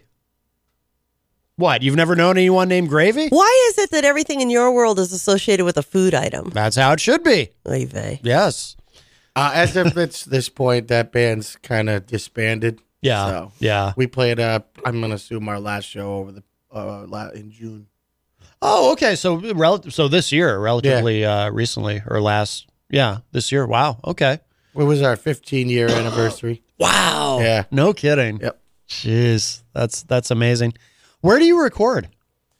So uh, on this record, for the the Cocaine Zebras record, we did almost all of it at Black, uh, not Blackheart, uh, Wrong Town Studio in Concord. Eric Ober recorded it and produced it, and then uh, Ryan Jackson from Cactus Attack recorded the last apology song, and then Eric Sauter at Blackheart Sound mastered it. Okay. Yeah. Okay. Um, now, what about Razorburn City? Do you, you, you record Uh, that there too? or- recorded that at James Moody from Thunderhawk's house. The drummer Oh, no from kidding. Thunderhawk. He's got a studio in his house. It's real nice, and he was cool enough to hook it up for us. So Outstanding. yeah, Well, we can. Uh, why don't we play another track from uh, from your new album? Uh, this is here. I'll hold it up again for folks watching online. So, Scrimmy the Dirtbag and the Cocaine Zebras Spare Parts, which is also the name of the first track on the album. What are you gonna play? But uh, uh, well, I, let's see. We got. Uh, I want to hear "Break the Moon." you want to hear "Break the Moon"? Yeah. I was gonna. I was gonna ask you what would you like to go with. Yeah. Yeah, this is a great. This is a great think the track. middle section reminds me of like Ride the Lightning era Metallica breakdown. It doesn't really make any sense with the rest of the songs, but it's really fun. Yeah, yeah. And uh, while I'm queuing that up, this is going to be out when uh, again? Uh, it comes out Friday, November 22nd. And the release show is at the Dover Brick House. And we're playing with uh, Left Lane Cruiser from uh, Fort Wayne, Indiana. And uh, Bitter Pill from Portsmouth, I believe. Okay. And Joey Henry from the Calamity Cubes. He's just kind of floats around the country. I'm not really totally sure where he's from, but Oh, really? uh, he's, he's going to be there too. Very nice. Yeah. Very nice. Remember when uh, everything used to come out on Tuesdays? I do. And then it changed. I, I think about that all the time. Do you? Yeah, it's weird, right? and then everything changed to Fridays. Yeah. Working at a record store for the better part of a decade. yeah. Yeah. Do you remember what? Do you remember what happened? Why that happened? I don't remember why it changed. Was it wasn't it like Eminem or something happened? No. Well, what happened was it was like this slow creeping thing where people started, you know, what, what they call in music retail breaking street date to try to compete Correct. with each other. Yeah. So like Walmart would start putting out their new releases on Friday Yeah, yeah. before the weekend to get a jump on everybody, and nobody could do anything about it because it's Walmart. Mm-hmm. So then the company that we worked for started doing that to I remember Walmart. the, the Walmart released the uh, Eminem album like a week before it was supposed to come out. Right, So yeah. everybody had to just say, screw it. Right, exactly. Because Walmart's so powerful. So then it became like this thing where after a while it was like, okay, I guess things come out on Friday now, and the entire industry just kind of changed, and it all be started with Walmart. This is kind of a funny thing, or at least And all of that is dead now, and here we are. well, not uh, it's not all. I mean, well, actually, before we play this, You track, were there till the, Moon- bitter end, weren't you? Uh, sort of, yeah, yeah. you close. Well, 2013, yeah. Yeah. But that company still has uh, some stuff. Yeah, not much. Yeah. not much. Um, will this be? Is this strictly an online release or? No, man, I, I got uh, physical copies. You got one in your hand? That's true. Yes, Um, yes. I got I got physical copies. It'll Sometimes you have to point out the obvious there for Matt. Mm. it happens. I I'm know. the same way. I know. I know. but we, we, we, we all love them. Physical copies go out on the 22nd. Uh, any pre-orders are going out the week before, and it'll go up on Spotify hopefully quickly after that, and all the other streaming services. Yeah, yeah, excellent. And you've got a website, That is scrimmythedirtbag.com. me. I s- assume it'll be there. Yes. Excellent, excellent. How do you spell it? Just to make sure people know. S C R I M M Y T H E D I R T B A G dot com. Cool. You know how so long? hard. You know how long it took me to get used to referring to you as Scrimmy? Because back in 2001, the week of 9/11, you weren't using that name yet, or at least not publicly. No, no, it just kind of Took me happened. took me a while to adapt. How did it happen? it's a long story. really? Is it a long sorted story or? It's a long sorted story. I don't really feel like talking about it. That's fine. All right, let's give this a listen. This is Break the Moon. you can the look it up on Urban Dictionary as well. Oh, well, that's a nice. That's a good clue. I'm so good at write that down, man. I That's don't want a- to forget it. right. That's a I good want to know clue. where to look. I want to remember to look that up. All right, here it is. This is Break the Moon, brand new from uh, Scrimmy the Dirtbag and the Cocaine Zebras.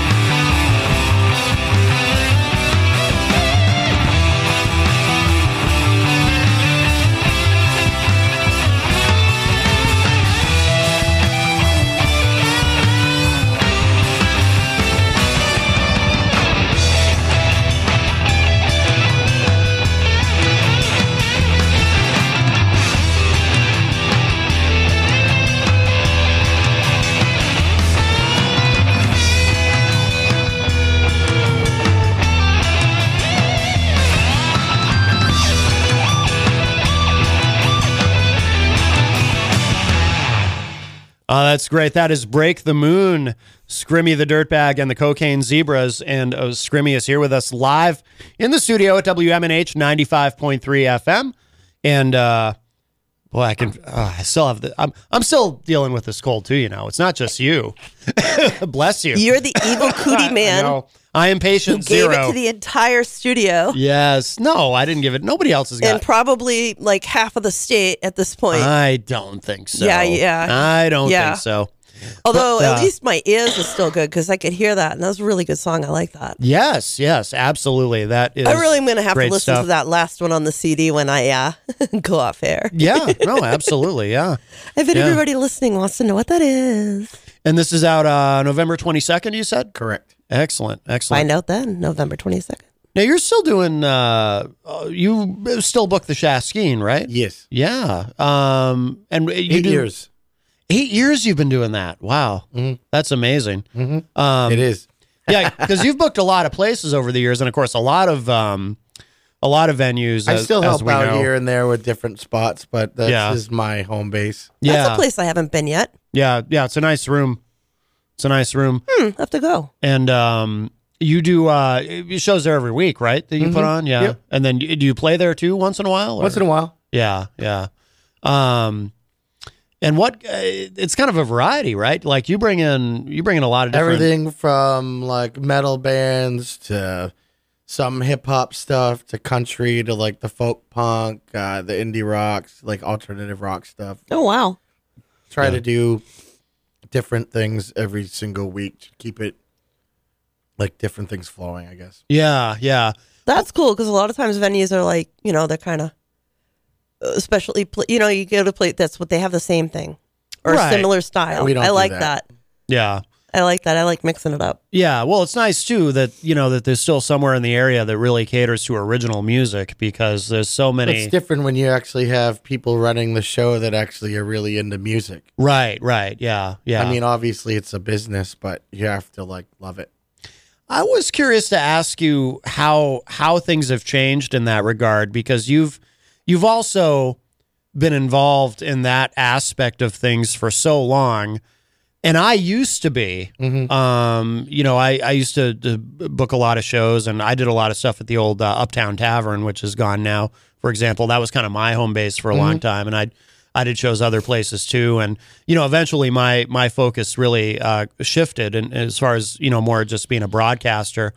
But, um, but I'm wondering like from when, well, I don't know, if you go back even just five years, I mean, is it different now, or or is it basically just kind of the same? It's but easier.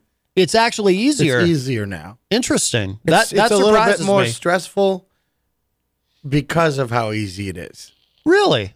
like I don't mean like easy like in a cocky way. It's just everything's so accessible now and Yeah. I can book a show within a few text messages. Right, right. I can access the the band's Bandcamp pages through Bluetooth speakers from my phone. Right, While, while yeah. I'm on my I never really at thought about or- that. Yeah. Yeah. Yeah. Yeah. I can check my email on my lunch break and listen to bands while I'm eating my lunch, and then I can say yes or no, or here's some dates, and yeah. So. That's really cool. I think that kind of opens things up for more bands. But it, but the fact that that's all so accessible means that I'm that accessible. So my my Ah.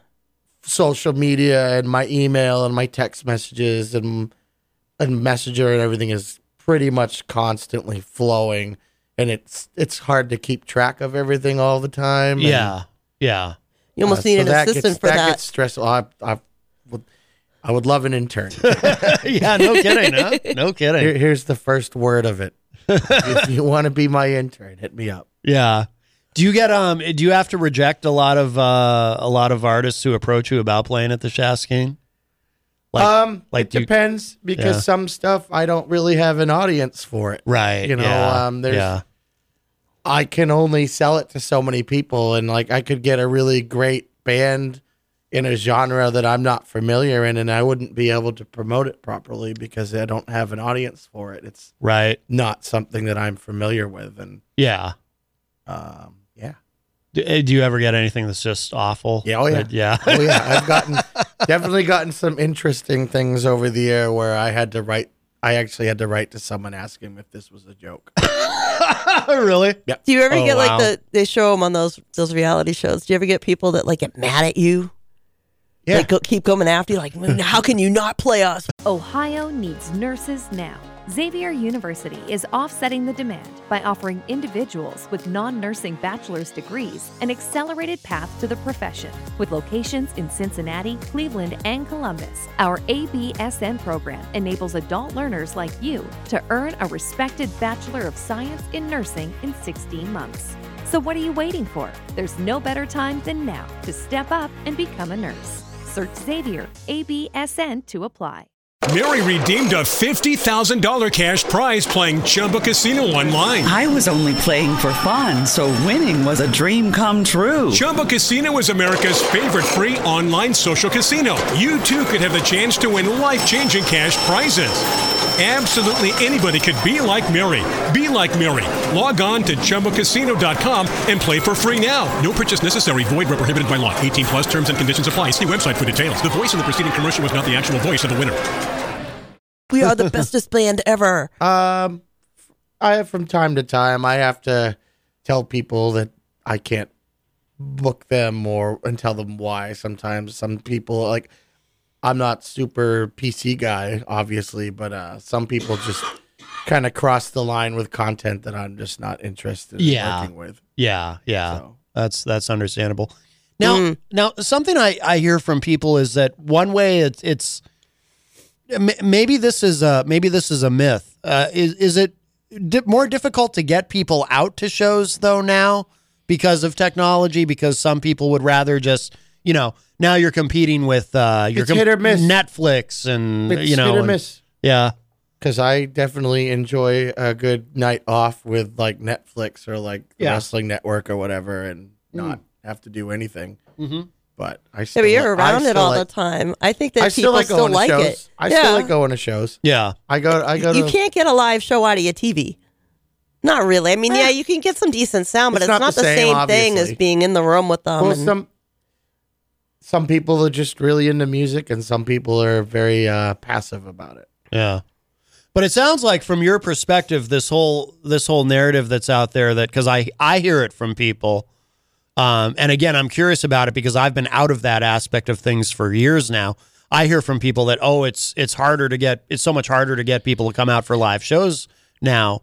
But w- it sounds like with this Sometimes the venue has a lot to do with it, or Yeah. like a promoter, or yeah, or like you don't want to go see a certain band because they're a dink. You know, like Right, it right. Doesn't doesn't work for everybody, I guess. but you're still having a lot of success with it at, at the Shaskeen it sounds Yeah. like. You're still Yeah, you, you got we got a good thing going on over there. Yeah. Yeah. Yeah, that's great. Josh James gives me the liberties to do, get away with a lot of things, and he gives me the go to book some pretty cool stuff. Yeah. See, I've heard about them a, a number of times, and I've seen a number of shows that I've been like, "Oh, that would be cool. That would be cool." Well, now I really want to not go. going out to them now I want to go on Netflix. No, I mean, yeah, you know what it is. Sometimes it's just to get up and go. I s- there was this article read a little not that long ago that was this whole five second rule thing for life. Like when you're thinking about doing something and you're like, uh, like literally trying to count to five to get yourself to do it. I've been doing that, and I'm actually going out more and doing more things Mm-hmm. just by getting out of my own way. I can relate to that. Yeah, yeah. No, I think I, I think uh, we all can uh, at times. Yeah. Um, are you watching a lot of uh, W? You mentioned the WWE Network. Not as much lately, just because I've been so busy dealing with just life in general. Yeah, yeah. Um, You've always got a lot going on. so I haven't been keeping up as much. I just found out that the the fiend took the strap, so Yes. that's pretty cool. Yes. and I, I did like see Fiend. a pretty shameful match with uh, Adam Cole and Seth Rollins the other night that I didn't particularly care for. yeah, I But didn't. haven't uh, I haven't been up to date in about a month. Yeah, I haven't. Uh, I haven't watched anything in a while either. I've. I, I've I'm uh, all about getting on YouTube and just watching old USWA matches from the Oh, 80s with like Jim. Cornette. Like that's that's my jam. You like the really Yeah. old school Yeah. stuff? Yeah, yeah. Like the old crappy pre-tape gymnasium wrestling. Yeah. I love it. Do you? Uh, I, I didn't even hear it, so I don't, I don't think anyone did. Um, wh- whatever it was, but uh, yeah. So, um, have you seen any AEW? I saw the second one, I do believe. Yeah. But I have I don't I don't have the money for the pay-per-views and Yeah, yeah. um I I've had people stuff- send me like links to YouTube videos cuz they'll go up real quick and then they get taken right down. Right, right. But I haven't had a chance to like get to watch it. Like I said, I've only seen one event. I think it was Yeah. the second one. Yeah, I haven't seen anything all the way through, but I'll go on YouTube and I'll I'll find uh, you know I'll find stuff or uh, da- Are you familiar with DailyMotion.com? Um, that was that was uh they used to post like uh Raw and SmackDown like right afterwards. Yeah, Daily Motion's a good site to go to if you're looking for stuff that YouTube yanks down. I would say I used to go on wrestlingup.com. I don't know that site. I don't think it exists anymore. Okay, okay. But they would just like put wrestling up afterwards and in Oh. the sections. Oh, okay. Yeah. Yeah, yeah. Yeah, because Daily Motion posts stuff. It's it it's basically like YouTube. Um and it's got millions of videos on it, but but because people don't know about it as much, like nothing really gets yanked off of it. So you can find a lot of stuff Well, on now there. Now they do. Well, now that they you do. can't Thanks find a on now they do. You just That's ruined true. everything for everybody. I did. I, I ru- I've ruined everything. Give everybody the cooties. You make the whole station sick. Now you're doing this. What the heck is next? I know. I should take have. uh, candy from kids. I should have. Uh, well, it's too late now. It's uh, uh, that's what I did Halloween. That's true. You yes, did already. Yes, of course. Yes. Yeah, I haven't watched an episode of uh, Raw or SmackDown in probably uh, five or six years. I just can't. Like, I like NXT. I like NXT and I, I just haven't really had any my my week my weekly schedule is so busy. I usually only have like Mondays and Tuesdays free and I try Yeah. to dedicate them to just doing my booking and then wrestling or, or whatever will be on in the background. Yeah, yeah. I'm in and out. So Did you ever um, go to any of the uh, what was it WAW those events that uh, that local promotion that we used to have in Manchester? Apparently, they've moved. I think that was before I was around, before I was living here. No, no, because I used to um because Ionis from Rock 101 and I Mhm. was in first shove with him. Like we used to go see uh, a couple of the guys from the band. Like we would go see him wrestle at the there's some gymnasium that's local because yeah that What uh the the JFK Center? I no I, I heard. no there's a smaller there's a small place where they where they used to have it. I'm not sure. I think you were in the area at that time, but they apparently they moved just recently. But yeah, it was kind of fun, just you know, watching these local guys. It's funny because when you see it like really up close without watching it on television with a lot of announcers, you can kind of see, you can kind of figure Oh, out yeah, yeah. you, how they do things, and you know how they land and how No, they. there's uh I, I I was going to some wrestling events with my drummer Lee because he's really Yes. it. Oh, So yeah. he would bring me to promotions where it would just be in like a rec hall. Yeah. and there's no barrier and you can get right up on the ring and you just got to be careful that you don't don't get kicked in the face. Right, right. And you see everything, but I, I don't care. I love it. Oh, It's- yeah. it's, tons of fun. Oh yeah. Well, it's funny. I you know I don't think I've ever actually met Lee in person. Believe it or not. He's but a wonderful human being. but I yeah. Well, I get that impression because I I started um. Now, whenever I share anything out on Facebook that's uh, wrestling related, he's, Yeah, he's one I've of the people that. I tag because I just happen to notice him commenting on on stuff like that. So so I started tagging him, and uh, yeah, no, he seems like a like a cool guy. Yeah, he he he wants me to get on this on the uh, AEW tip too, and I just haven't gotten around to it. But Yeah, I yeah. did see that one uh, Darby Allin match where I thought he was gonna die. Yeah, yeah, yeah. Somebody like that, I, I worry about them ending up uh, paralyzed or something. Have you seen Orange Cassidy? I'm not sure.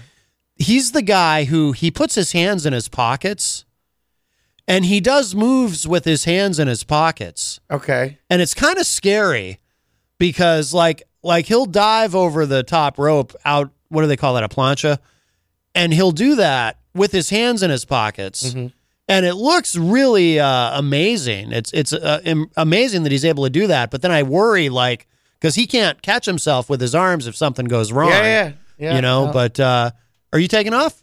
All right, Jenny is leaving us. She's uh, she's not feeling so so well. So it's my yes. She's pointing at me angrily. I gave her my cold, but uh, I'm I'm just about over it. But um, yeah. So but, but yeah, the AEW. It's um.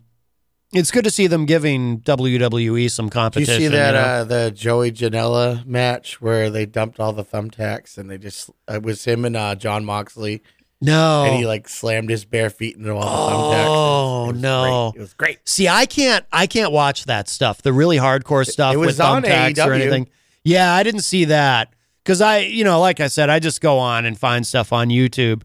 Yeah, I can't, um, I can't handle that thumbtacks and, uh, yeah, I don't like, or I don't like blood. You know, I'm a, I, I I've been invited to go to like CCW before, and I'm glad that I didn't go. But I've definitely seen. I saw another Joey Janela match in person, and they uh, barbed wire roped the ring. Oh, jeez. And I've never seen it up close. And his back hit that, and it like Oh. just pulled on his back as he Oh. was trying to run away. It was crazy. Oh yeah, that stuff. That stuff is too much for me. Um, my uncle. This was years and years ago. He got me a DVD for Christmas of like this uh, hardcore Japanese wrestling. Yeah, yeah. you know, with barbed wire and stuff. And Yep. I, I I never watched it. some of that some of that stuff's pretty funny. The old Terry Funk and like Yeah. old Mick Foley stuff. Yeah, yeah. Abdullah the Butcher. Oh yeah.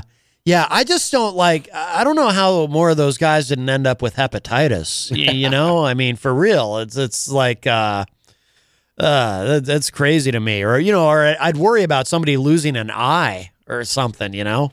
You you ever seen the there's a match where Vader? You remember Vader? Oh, of course, yeah. I believe it's like a match in Japan where his eye fell out.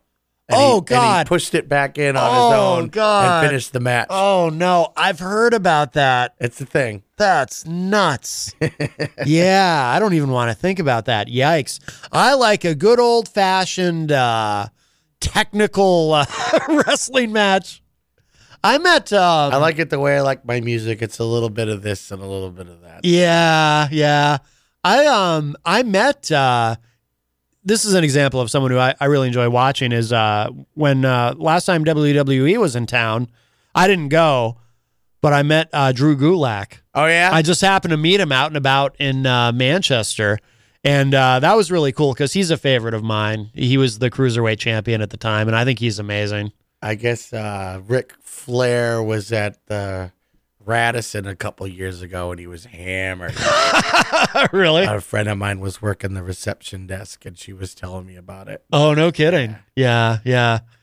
Styling and profiling. Boy, he looks rough, but he's been through a lot. He almost died. Yeah, yeah. Yeah, jeez. But uh, No, he kicked out. He kicked out at uh, two and three quarters, I guess.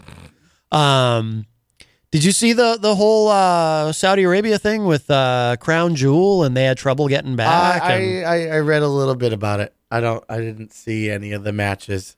Mm. Like I said, I just heard that Bray Wyatt beat uh, Seth Rollins. yeah. So What do they do with that now, though? Like, doesn't it kind of feel like with the the Bray Wyatt with the Fiend and everything, and like Jenny who just left, she's she's not a wrestling fan, but I, but um, but she's seen all the Firefly Funhouse segments because she love she it. loves them. Oh yeah, it's the greatest thing they've done in uh, a really long time. But it's like to push him that quickly to the world title or whatever. he's been around though forever. I know, He's but been around forever, and they brought him up, and then they Yeah. bring him down, and then they'd bring him up. I, I think they're trying to push him like a new Undertaker. yeah, So yeah. he doesn't really need it.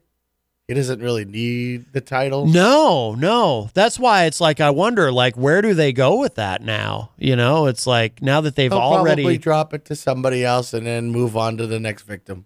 yeah, I guess. I just don't, you know, like I have so little faith in the writing. Again, that's why I stopped watching Raw and SmackDown. Like I, I'm one of those cynical fans who just, I'm so afraid they're gonna screw him up. Of course they are. It's Vince McMahon. I know. Well, if you if you didn't watch, they're um they're incorporating NXT into Raw. Yes. like an invasion, Right, right. and it's. I'm not happy about that. Well, they have a history of screwing that up. Of course. Yeah. I mean, when they did the whole WCW invasion, Mm-hmm. here here was uh, sitting in front of them the opportunity to do, you know, the, what could have been, what should have been the biggest storyline ever, and they screwed it up. Mm-hmm. Of course they did. Almost immediately, they screwed it up, and then they just kind of abandoned it. Ah, screw it. Um, and they even did. I think it was like ten years ago now, but they did an NXT invasion once before too. Remember that? I think that's what's happening right now. Yeah, yeah. So They did uh when they did it before it was they the, brought the out Nexus. a whole bunch of people on uh, Monday night. Yeah, yeah. And they're amazing. Like I said, I love T- Tommaso Ciampa is amazing and uh Shayna Baszler. Mhm. Um I like her because I've seen her in a couple promos too where she wears a Kiss shirt. So Nice. my favorite band, as you know. I do know. Yes. Are you going to uh they're gonna be at the uh SNHU Center February first. You're gonna What? be Yep. Get out of here. It's the end of the road. Get out of here. The here. end of the road tour. Okay, Last last chance to see them in Manchester, like ever. I've never seen them. You've never seen no, Kiss live? No, I've never seen them. And we were, my I, my girlfriend was. I think she was going to get me tickets for Christmas last year, Mm. but they were so expensive, even for like crappy seats. Yeah, yeah. So I, I don't know. And it's and they it doesn't look like they're going to be bringing out any Ace or Peter for any of these shows. So I'm kind of Right. Right. But I've never seen it. So Yeah. I would really love to see it. Yeah, yeah. I'm gonna have to go. I mean, I've I've seen them like 20 times, but this is uh this is it. The- end of the road tour. Yeah, right. Ah, I, I believe it. I mean, they're like 70. They 70. could franchise that out.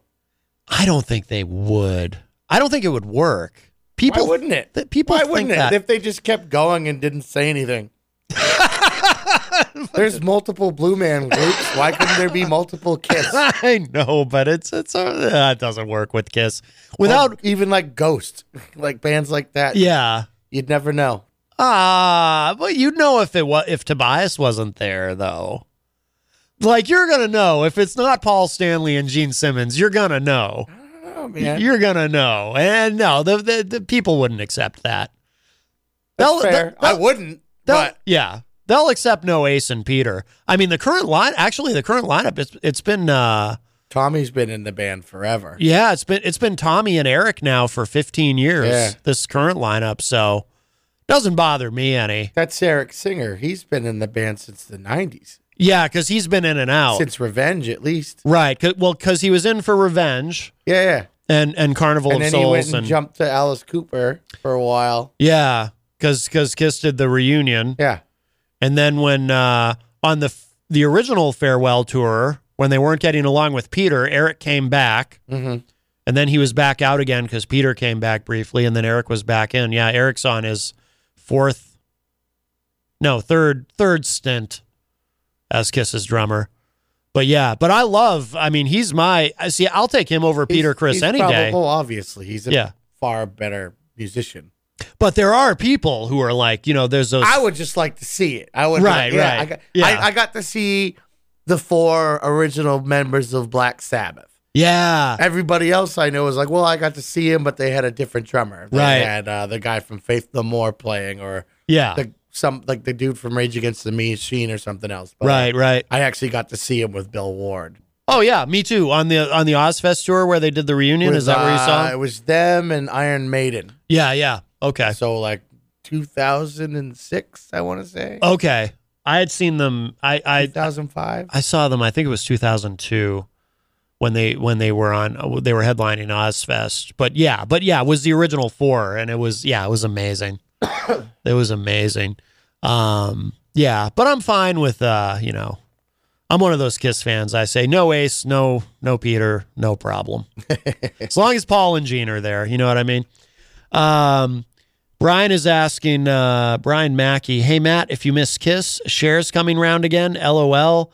Uh, the Here We Go Again tour. That doesn't make any sense. Brian, I love you, but that's not not funny to me. How dare you? I'm kidding. That's fine. You can dare. Us Kiss fans take a lot of abuse, but it's fine.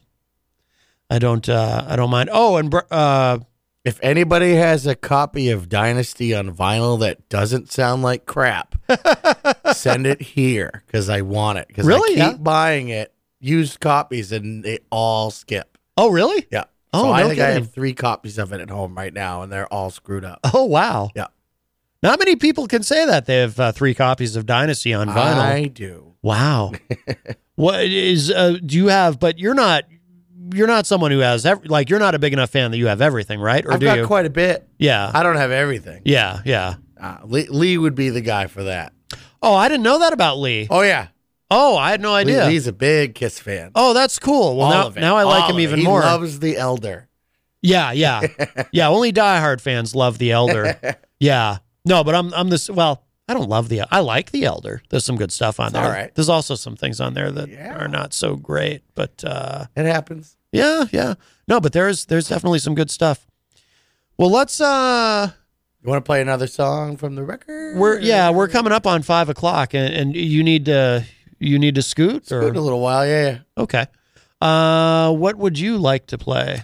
Um, I gotta let's play Flesh by the Pound. I think this hopefully will catch on with people's at the shows to do the sing along crap. Yeah, yeah, I think you're right. Yeah, I like this one a This, lot. this is this is my version of Mantras Crawling, basically. Oh, interesting. See, I, I didn't think uh, so. Now I'm going to be thinking about that as we listen to it. Yeah, Crawling's a great song. All right, so this is Flesh by the Pound. This is uh, Scrimmy the Dirtbag and the Cocaine Zebras from the new album Spare Parts, which is going to be out November 22nd, correct? Correct. Correct. Okay. And uh, here it is Flesh by the Pound. This is great. Mm-hmm.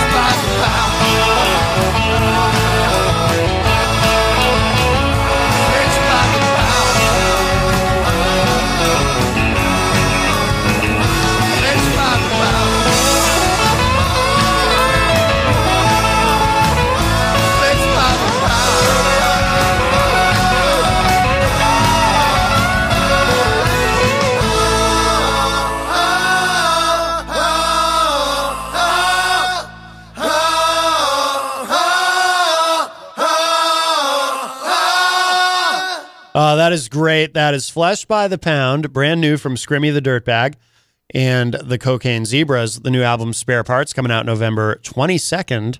And uh, no, that's I love that. And it's got a little bit of that uh, Americana uh, flavor to it. Scrimmy is here. He's at the news desk, ladies and gentlemen. Hello. Hello. I am So- here to deliver the news. Yes, yes. We're Is it- all going to die. oh, no. Well, that's actually true. Yes. I mean, hopefully not soon, but you never know. Any, I mean, you know, there there could be uh, an asteroid headed for us right now, and we wouldn't even know it. Please. Nah, I, I, I have more. To, honestly, like Armageddon would really uh, mess up my schedule. I have things I wouldn't have do. a schedule anymore. Right. Well, that's true. I, I have things to do though. I have appointments. Don't you have appointments? Not if the world ends. Well, that's true. That's uh, that is true. I guess that problem solves itself. Yeah. Have you written any apocalyptic songs? What? So the uh the uh, I killed everyone but you song. Yeah. I had a dream basically. It was like a almost like a like a zombie apocalypse dream. Yeah. And uh the basically the song's about protecting the one you love and killing everybody around you. Oh, okay. So Oh, interesting. Uh, Brian Mackey uh, shared a link to the Here We Go Again tour. He wasn't kidding. I thought he was kidding about Cher.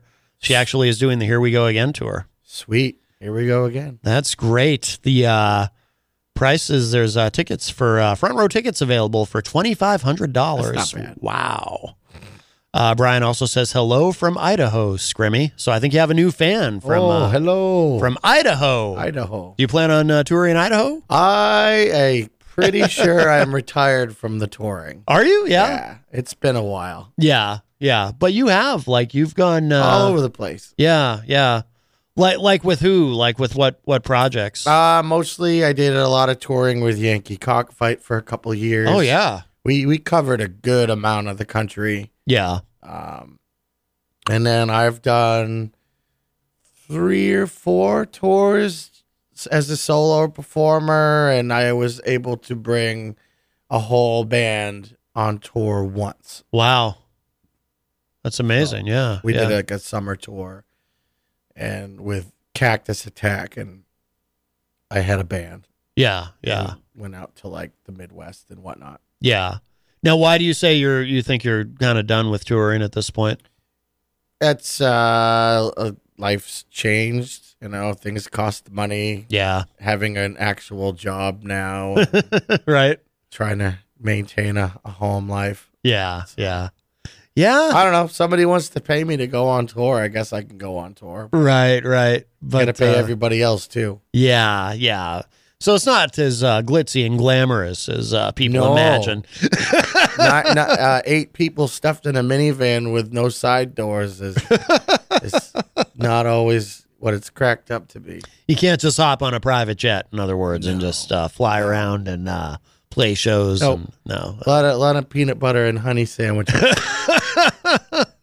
Well, that's disappointing. Oh my goodness! Do you miss it at all? Uh, that part of it, or are you kind of glad? I, I like. I miss the meeting people all over Yeah. the place. So like, that's a kind of a bummer that I don't. I have friends all over the country, or people I consider friends that I don't really get to see very often anymore. yeah, yeah, of course. So usually, like other bands that are touring through that I've met in my travels, I usually try to scoop them up when they're coming through. Yeah, there you go. There you go. Well, that's that's good that you can do that. Yeah, I um, uh, uh, Jenny was asking me last night if I miss, uh, you know, even just you know playing out and being in a band and all that. And you know, sometimes I do. Sometimes I get the itch, but the thing is, if I were if I were gonna do it, like I'd have to. I don't know. Like I'd ha- like I would have to have like maybe one of the bands I was in reform or Mhm. something because I'm not gonna Start from scratch. yeah, yeah, not at not at this stage. Like I don't want to like join a cover band and play Mustang Sally. You know Good. what I mean? That's a good thing, Matt. It is a good, Good thing, isn't you. it? Yeah, yeah. I have uh I have pride, I guess. I just Good. Well, that it sounds depressing. I'd kind of rather slit my wrists than do that to be honest with you. So that kind of sucks the joy out of it, you know. Uh, I've definitely cut back on a lot of that too, though. like playing shows is not as much. Trying to space things out a little bit. Yeah. Make more of an event out of things. Right, right. Because you're doing between, like, I was doing the cockfight days. I was doing like 100 to 150 shows a year for a couple of years. Wow. Just so we could keep touring and paying our rent. So Right. But that's a little different though. now I'm like doing like 12 yeah. a year. yeah, yeah. No, I hear you.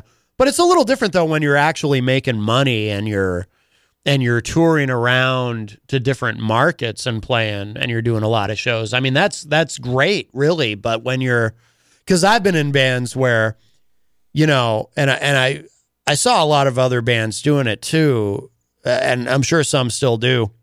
Actually, one leaps to mind that I'm not going to mention because and I, I It's know you, you'd rather I not mention them. But uh no, but there's um Imagine your new bathroom. A sparkling new tub, a modern shower conversion, a seamless new wall, all done in as little as a day. Introducing Bath Fitter. Join over 2 million customers delighted with our one of a kind remodeling process. No demolition, no mess. Guaranteed for life. Installed in as little as a day. Book a free in home consultation at bathfitterpodcasts.com and get our best offer of the year right now. Bath Fitter, 35 years of better bath remodels.